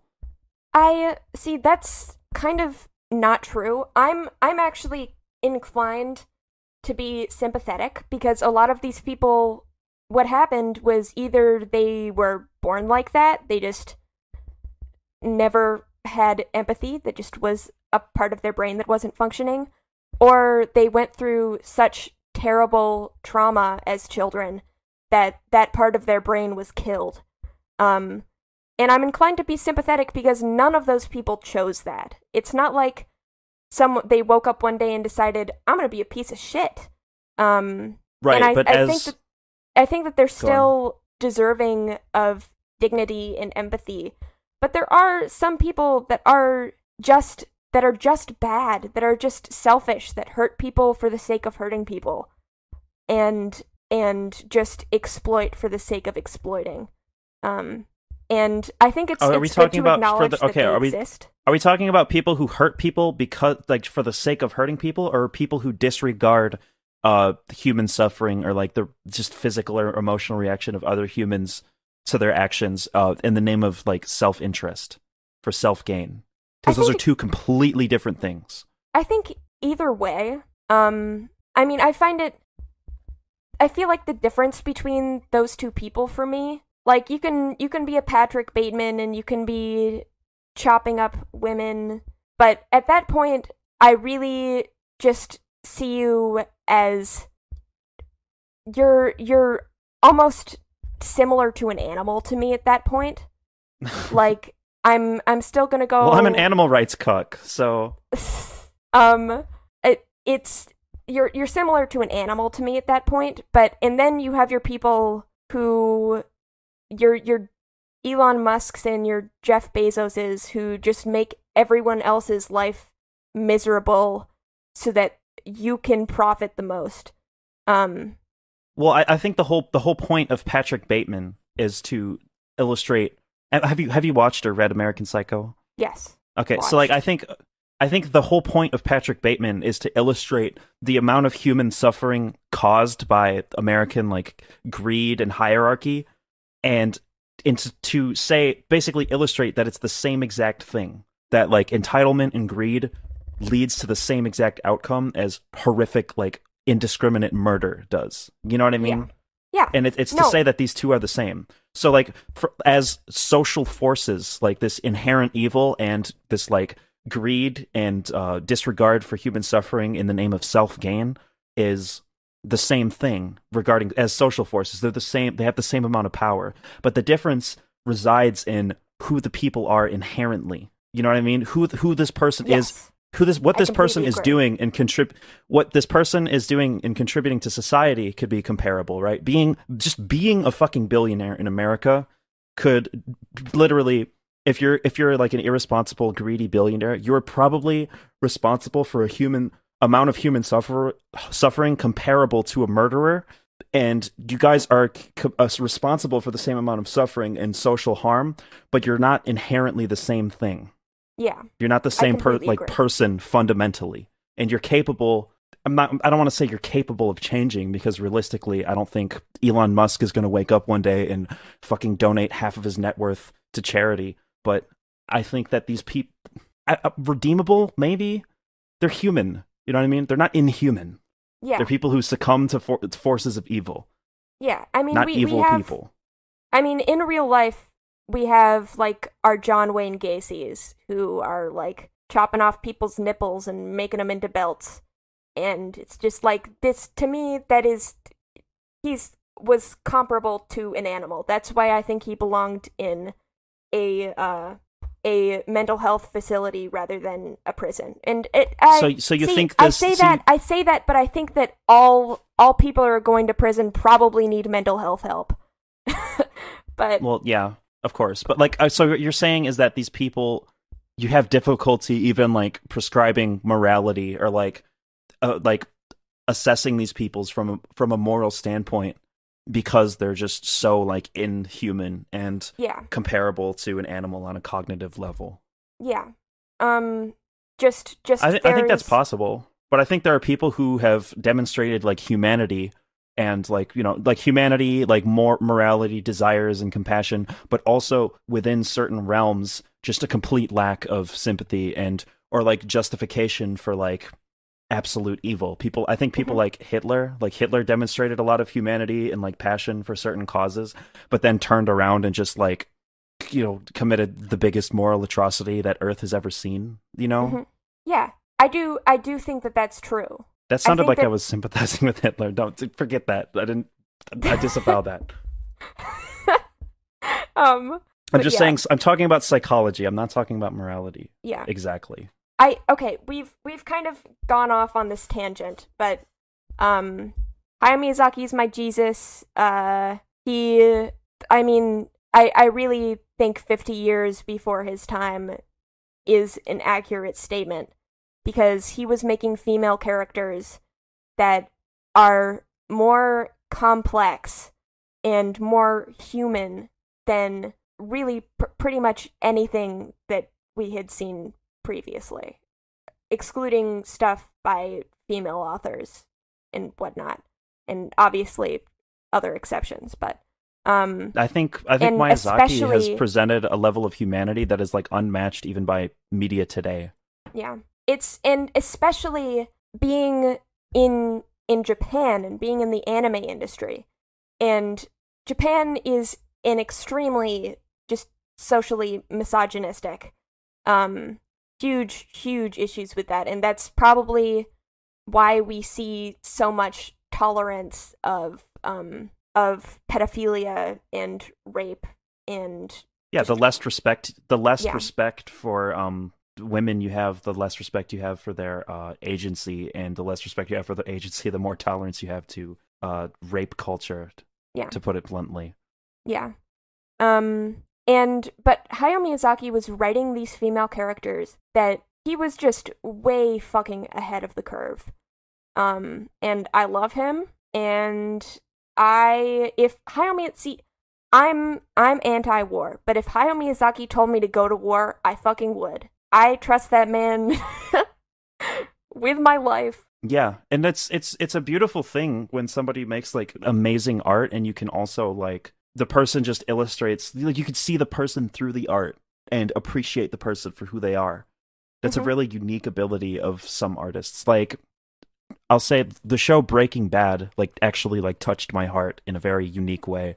And I was able to relate to a lot of the characters, appreciate a lot of the characters, and just just I was fully immersed in this world, but like I don't give a shit about Vince Gilligan as a human being, and he hasn't like no, he doesn't put any. And I'm not saying this is any artist has an obligation to do this, but within his work, there's no like prescription regarding himself.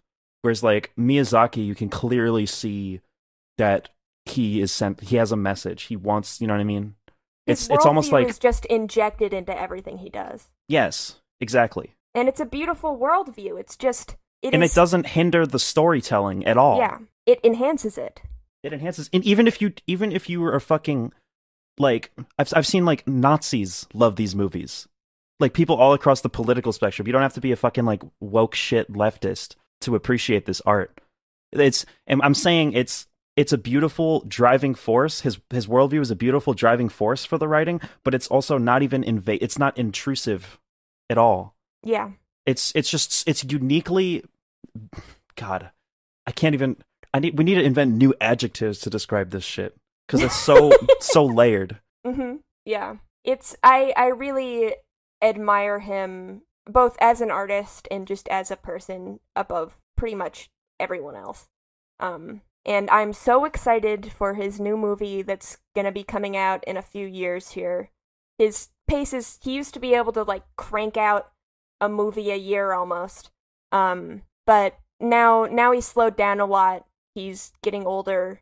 Um and his new his new movie is going to be called How Do You Live? I actually read the book that it's based off of. And it's essentially the book at least is uh kids bopifying philosophy, just like distilling down philosophy and putting it into a story in a way that's going to engage kids and get kids into it. Um and he says that it's his favorite book and I'm so excited to see where he goes with it. Historically, whenever he's adapted a book, he's kind of elaborated off of it a whole lot and really made it his. And you you see Yeah. that with like Howl's Moving Castle. Um and see I I will say that the book on its own I wasn't all that into. I found it interesting and I found it worth reading, but it's not I'm not going to say that it's like one of my favorite books ever and it's just the shit, but I'm there were definitely moments like right at the beginning of the book it says something about our our character is looking off the top of a building and seeing the cars on the street and imagining that they were rhinoceros beetles crawling down the street and I want to see him animate that. That sounds so cool. It's just such a great Yeah. moment. How where do you where do you like how do you know all this shit about Miyazaki? Is there like a documentary or something that you watched? Um, there is a documentary. Uh, I think there's a couple documentaries actually. Um, and I, uh, I don't know. I just fucking hear shit, and um, because it relates to one of my interests, it's stored forever in my brain. Um, yeah, and I've I, I've actually been reading. Um, there's a trilogy of books that is just annotated, not annotated, but um, interviews with Hayao Miyazaki just transferred to text, and I've been reading through that. Um, and that gives that gives some information. Yeah, I think uh, interv- interviews are a pretty good source of information. Yeah. I, f- I feel like we've barely talked about anime and we're like two hours in. yeah. Anime episode number two? Uh, do we have to do that? Fuck yeah. Can we? Okay, we got to talk. But there's there's a couple episodes we have to do, Okay. and one of them is trenders. yes. You've wanted to do that for a long time. Yeah. I think that was I think that was the first thing you, uh, the first thing you suggested. Suggested. I I'm think the first asleep, thing I suggested was like Lolicon and Shotacon because that's something I have a lot of big feelings about that I want to get out there. I feel like we got a lot of those feelings out today. Yeah. today. We did. I don't even like talking about that for the most part because like it I don't know how like anytime I say it like like 50 anytime I say anything about like lolly like 50,000 fucking like lolicons like pop out of the corner like ready like like an army of them like just pop up and like want to engage with me and I I just don't I don't want to talk to I don't want to talk to lolicons. I don't want anything Yeah. to do with them. That's fair enough. Like just like lolly discourse on the internet. Like I have a lot of like strong like feelings about it and I can I think I can articulate it pretty well. But at the same time like I'm just I just genuinely don't want to engage with these people because like nothing productive is going to come out of it. When I when I engage with like because like with lolicon it's it's a very inherent thing. Like like like sexuality, right? Like it's like okay, do you want to have do you does looking at like drawings of naked children turn you on? Yes or no? And and if the answer is no, then you're on one side, and if the answer is yes, then you're on the other side. It's not like when I engage with like alt right people, like there's some sort of like audience benefit in consuming the discourse. You know what I mean? hmm It's it's kind of just like you either you either have. I, I don't think people really change their mind on that topic, nor do I think it's a super productive thing to even talk about. To, Because, to change, other than like what I'm to change their mind on the topic would be to acknowledge that they're horrible people, and that's a really difficult thing to do. I don't think it's impossible. I think that there are people who can recover from it if they haven't like gone and molested children. Um, I think I think there exists people who are uh, attracted to like lolly content who aren't pedophiles. Like there are people who say like they're just drawings. I would, I'm not attracted to real children. I'm sure that those people are real. Mhm. Don't get me wrong, but there's such like strong, like it's it's not even like the inherent like. I, I mean, it is inherent. There's just such strong, like, there's obviously going to be just such strong cultural overlap between lolicon and pedophilia. So much so that I'm comfortable referring to lolicons as pedophiles, generally speaking. Mhm. I I don't give a shit about the exceptions. You know what I mean? I mean, they're obviously something we need to acknowledge, but generally speak, it's like, like I'm sure there are good people in like Nazi circles too who aren't Nazis. And oh, I'm not a Nazi. I just love talking to these people. I just engage with them for fun. You know, it's like what, like whatever. I'm sure there's good people there, but it doesn't like, it doesn't change my feelings about the demographic as a whole and the demographic generally speaking. Yeah, yeah. So whatever. If you if you are listening and you're deep down inside, you fucking like Dragon Maid, and you don't want to molest children, uh, cool, whatever. I don't give a shit but like mo- like ninety nine point nine nine nine nine nine nine nine nine nine nine nine nine percent of people who would defend that shit are gross perverts in my opinion. They're either gross perverts or people who are painfully oblivious to the uh, intentions behind the work. Mm-hmm. Yep. Yep. I see there's we've this is our anime episode and we're 2 hours and 5 minutes in and there's still so much that I want to say and stuff from pre to stuff that we've already talked about that I want to elaborate on further. Do you want um do you want to just like quickly like say like give out your- get your final thoughts out of there out there and then we can elaborate and talk about this more uh another time. Yeah. Um. Okay. fuck the rising of the shield hero that was like a moderately to very popular anime and i watched it and it is just fucking incel meninist propaganda it is and it is so what the bad fuck is in meninist? What does meninist mean? people were like during that anti-feminist phase on the internet people were calling themselves meninists oh my god, that's that's pathetic. I'm sorry. it is but um but I part don't of I don't even want to stoop to the hero, low and say that word. part of the rising of the shield hero is it starts where this like spoiled princess accuses this guy of rape for no reason, just for like fun, which is isn't a thing. Like that that's not I mean, sh- I, I'm sure that there's this like tiny tiny number of people. I'm sure. I'm sure one person has done it. I'm, I'm sure it's happened. I'm I, I I'm actually fairly confident in those cases deserve to be acknowledged. Um Yeah. but it's not as widespread. if that's what you have to say, it if it, if that's what you have to say to the world, you know what I mean. Yeah. If that's your big message to society, is that women shouldn't just make up rape allegations. If that's your big message, that's a about the reddest of red flags. Yeah. But okay, I need to I need to keep going with this. And Okay, then sorry. and then so th- this character is like socially ostracized and they're like, "Oh, shield guy, he's he's a rapist. We all hate him now." And you know what his response is to that demigloom? What? He goes out he goes out and buys a child slave. what? he goes out and buys a child because he can't find anyone to be in his adventure party with him. He goes out and buys a child slave, which he proceeds to physically abuse and force into fighting with him. Um, and then typical isekai uh, logic, she goes from being a little Oh, it's an girl and then all of a sudden she levels up and now she's a woman and has giant tits.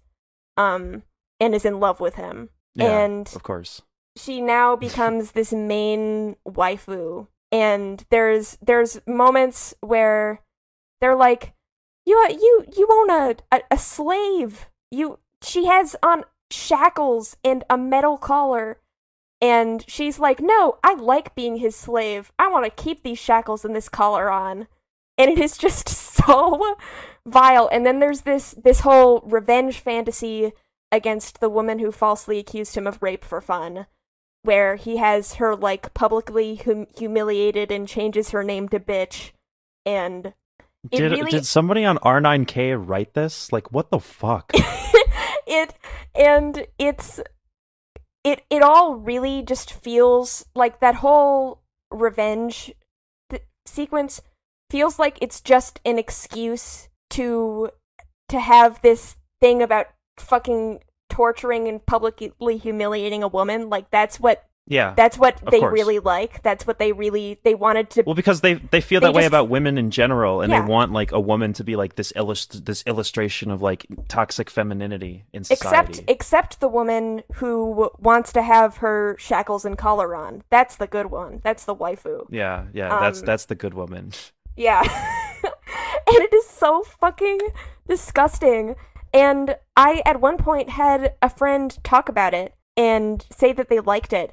And I was Oh just my God. so fucking shell shocked because I was like, holy shit, how, how have we gotten to the point where this person who isn't even like a foaming at the mouth misogynist incel says that they enjoyed this? And how have we Uh, gotten do to the point? Do I know this person? Yes. I'm not Oh, going to wait, tell wait, you. wait, I- Oh my god, did they did they go to our school? Yes. Oh my god, Um. were they were they in film club? Can we play 20, se- 20 questions? Stop. Stop. Okay. Um. Was it the person who? Was Stop. it that person? Yeah, Stop. it was that person. Stop. All right, go on. Um. And this is this is a person who I really I I still don't think is a bad person. I think he's actually a a really a really good person. But I was just like, holy shit, how have we gotten? How did we get here? And the days go by, and it just it fucking like how how have we fallen so far as an, an as the anime fandom? I I hate it. I hate it so much. Oh, and it's so normal. People can just say, "Oh, I love Rising of the Shield Hero," and no one bats an eye. it frustrates me so much. Um, that was one of the main the main things that I wanted to get out. How much I hate Rising of the Shield Hero and everyone. Well, I don't hate the people who promote it because obviously I think this one person is actually pretty cool. But, um, yeah, I Does this have anything artistically redeeming about it outside of no this weird like misogynist doesn't. fantasy? It doesn't. Nothing. It is just an isekai. That's it.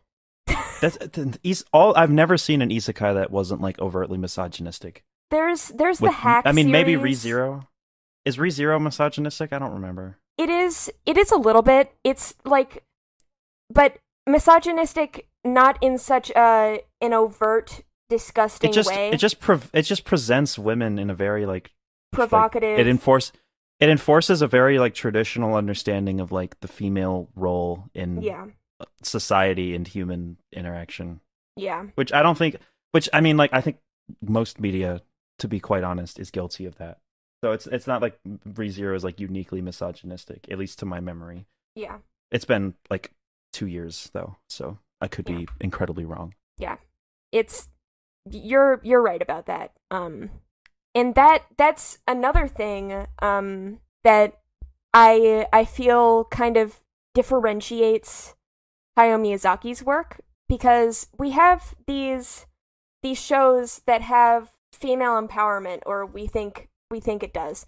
And one of the the kind of this is an anime but um one of the kind of classic examples is buffy the vampire slayer where we have this badass all of these badass women that are going around kicking people's asses.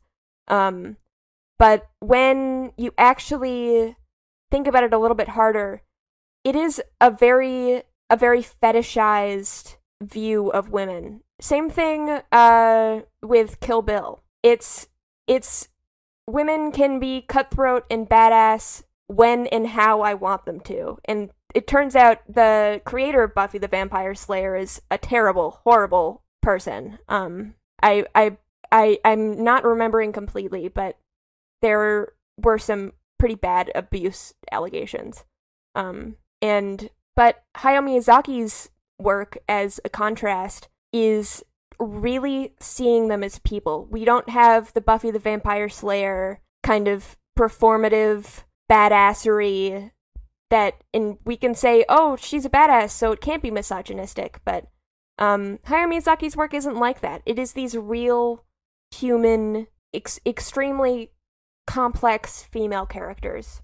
Yeah, and there there it, there are badass women Mhm. in the, in the Yes. movies, but like it's but it's not it's it's clearly not like performative or snobby, Yeah, snotty. yeah, absolutely. And that's something that is kind of chronic in anime. Like, uh, for example, there's there's more issues with Attack on Titan, um, but Mikasa from Attack on Titan, I absolutely hate Mikasa's character because she she goes around and she's like this superhuman, total badass, and this super soldier, and she's so cool. But at the same time, all she thinks about is this male character, and she just completely revolves around him. And it's just that's a pretty egregious example in my eyes. Like she everything about her is made to be bounced off of Eren's character and I I hate it. I hate it so much. And then everyone will act like Attack on Titan is all female empowerment, which it is on certain levels, but uh but it just has these egregious examples. Huh. I've never watched or read Attack on Titan. Don't don't Yeah, I mean, watch or read Attack on Titan. It's all the people who I trust when it comes to anime all say that it's not great. Yeah. Um I mean, I was really into it for quite a long time, but um that's because for a long time I saw it as like a really meaningful allegory about um about genocide and about the Holocaust.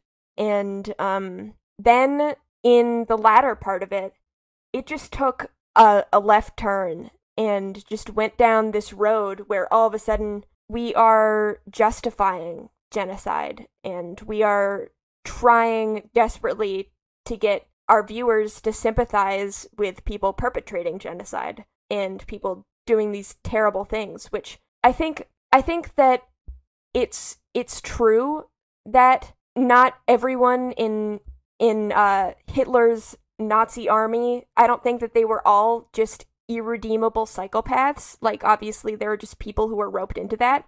But I don't think that it's beneficial in most instances to start sympathizing with people who are perpetrating genocide. There's I There think I isn't- think sympathizing I think sympathizing with people who are perpetrating genocide no, but I think presenting th- like illustrating just how like otherwise uh human people can get roped up into uh, like unambiguous I keep saying unambiguously evil. How nor- seemingly normal people who are seemingly moral and redeeming in many ways can get roped into committing atrocities. I think is a very important thing to instill into people, but I don't know how Attack on Titan handled it. I I completely So, I completely to that. agree with that. And actually that's something that I love talking about with my favorite movie, The Wind Rises. Um one of Hayao Miyazaki's well, it was his most recent movie. Um uh which is about a man who a real person who designed fighter fighter planes for Japan in World War II. Obviously, Japan was a terrible imperialistic force committing unspeakable atrocities all across Asia.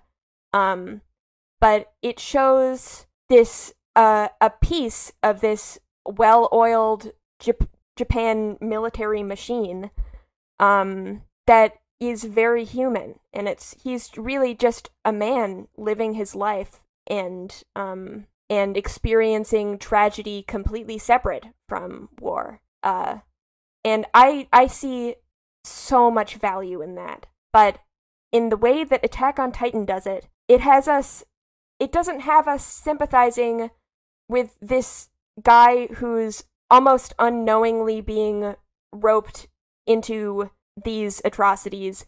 It's getting you to sympathize with the person who is perpetrating the atrocities. It's getting you to sympathize with the Hitlers. And Yeah. that is just fucking like there is no it, it's there's no utilitarian part about it. It's uh it's just it there's no there's nothing good about it. There's nothing redeeming about it. And Well, I, I guess the it. question the question is is it um is it presenting their actual actions in a positive light? uh see it's it's it's complicated. It's it's not exactly. It's it's trying to get you to see how fucked up it is what this character is doing. But then you'll turn around and you'll look at fans. And like 50 to 75% of the fans all sympathize with this character because we've known him for 4 seasons. Obviously we watched him grow up. Of course you're going to be inclined to sympathize with him at first. Um and people people justifying the fact that he's going around indiscriminately almost indiscriminately killing people um and crushing children with rocks and shit. And it's just like oh my god. It's the the point is right in front of their faces and still they they manage to miss it. Uh and it's also see i think that that is really bad and that was just even if even if the creator wasn't intending to have that effect it was just an awful mistake. But setting that aside even it ends up in the the later parts of it ends up paralleling the the holocaust and paralleling jews in a way that is just really really offensive and unhelpful and just why the fuck are we doing this? Um yeah, attack I, I found a lot of meaning in attack on titan for its representation of the horror of war and just how terrible war is. But it just fucking went off the rails and it makes me so sad. And people people it's getting people to sympathize with these ideas and it just oh god Yeah. It sounds I mean from what you're describing it sounds pretty bad. it's it's really it makes me so unhappy um yeah it ugh. and there's there's so many of these issues in anime and for me i continue consuming stuff because when i find something that's good it's really really good and it's just so so inspiring and brings me so much joy but ugh, there's so much bad and i don't blame you for not for not wanting to watch anime because there really there's so much bad Yeah, And and I I, just have a of very difficult time like stomaching the bad stuff. Like I don't want to have to roll the dice and wonder if there's gonna be if like I'm gonna see a fucking child get raped in an erotically like presented manner. Like I don't want to have to take that risk when watching something. And I know when I watch a fucking uh, American cartoon or um, a cartoon that's anything that's not anime, I don't have to worry about that Yeah. for the most part. Yeah. Not to say that there isn't horrific sexualization of children in American media, because I could go on all day about that, but it's more consistently pre- apparent and present in anime, Yeah. especially popular anime. Yeah. Man, I'm gonna go watch One Piece. All right, where can our listeners find? Make a fucking YouTube channel, you dumb idiot. okay. You you make that you, you say okay in that same exact voice every single time, but you don't do it. I I'm, Do it. Uh, okay. I I'm gonna do it. I'm gonna do it. Um, but for now, find me on Twitter. Twitter that I barely log into. Or you could even find me on Tumblr if you wanted to see me post about cringe fandom stuff. And uh anime and One Piece mostly. Uh I've been considering getting on Tumblr. My my Twitter is like tanked lately. Like nobody fucking engages with me on there anymore. I took like a month long break and came back to zero fans. So might People- might hit the reset button, try a better platform. yeah. People, I mean, unless you post about fandom stuff, you probably aren't going to get much engagement on Tumblr. There's that, like, I have no fucking idea how people do it, where people shitpost with no tags and somehow get a wildly popular Tumblr post. It's because they have an existing following, but, uh, yeah, it's. Tumblr's weird. I should make an Instagram, Felonious Ferris Instagram too. Yeah, you should. And Um, where you can they find me- you? You could find me. I don't even, man, this is where I want people to find me. Like this is like this this podcast and the Issue Crew podcast, which I host with my good pals. Uh, is is it's another it's a topic based podcast where I talk to people who aren't unhinged leftists like you and I, and it's uh actually. I don't know. I've been kind of debating in my head whether I think the Issue Crew or Middle School GSA is a more quality product. I definitely love Middle School GSA um, much more than anything else that I do. But the Issue Crew is uh, really good podcast. I think more people should listen to it. Uh, look up the Issue Crew on any podcast platform or YouTube, and uh, yeah, it's it's great because it's great because I get I get really angry on the Issue Crew, and you'll like me when I'm angry. Everybody says that I'm like way more entertaining when I get really pissed. It's not fun for me, but it's fun for the viewers. So just look up the Issue Crew. Otherwise, I'm technically on Twitter, Instagram, and Twitter and Instagram, and also I have a YouTube channel called Demigloom. Just look that up. I I rarely post anything on there anymore. I I make political video essays. That's the goal. But like like funny, like funny political video essays. But yeah, uh, I've been Demigloom. And I've been Felonious Ferris. All right.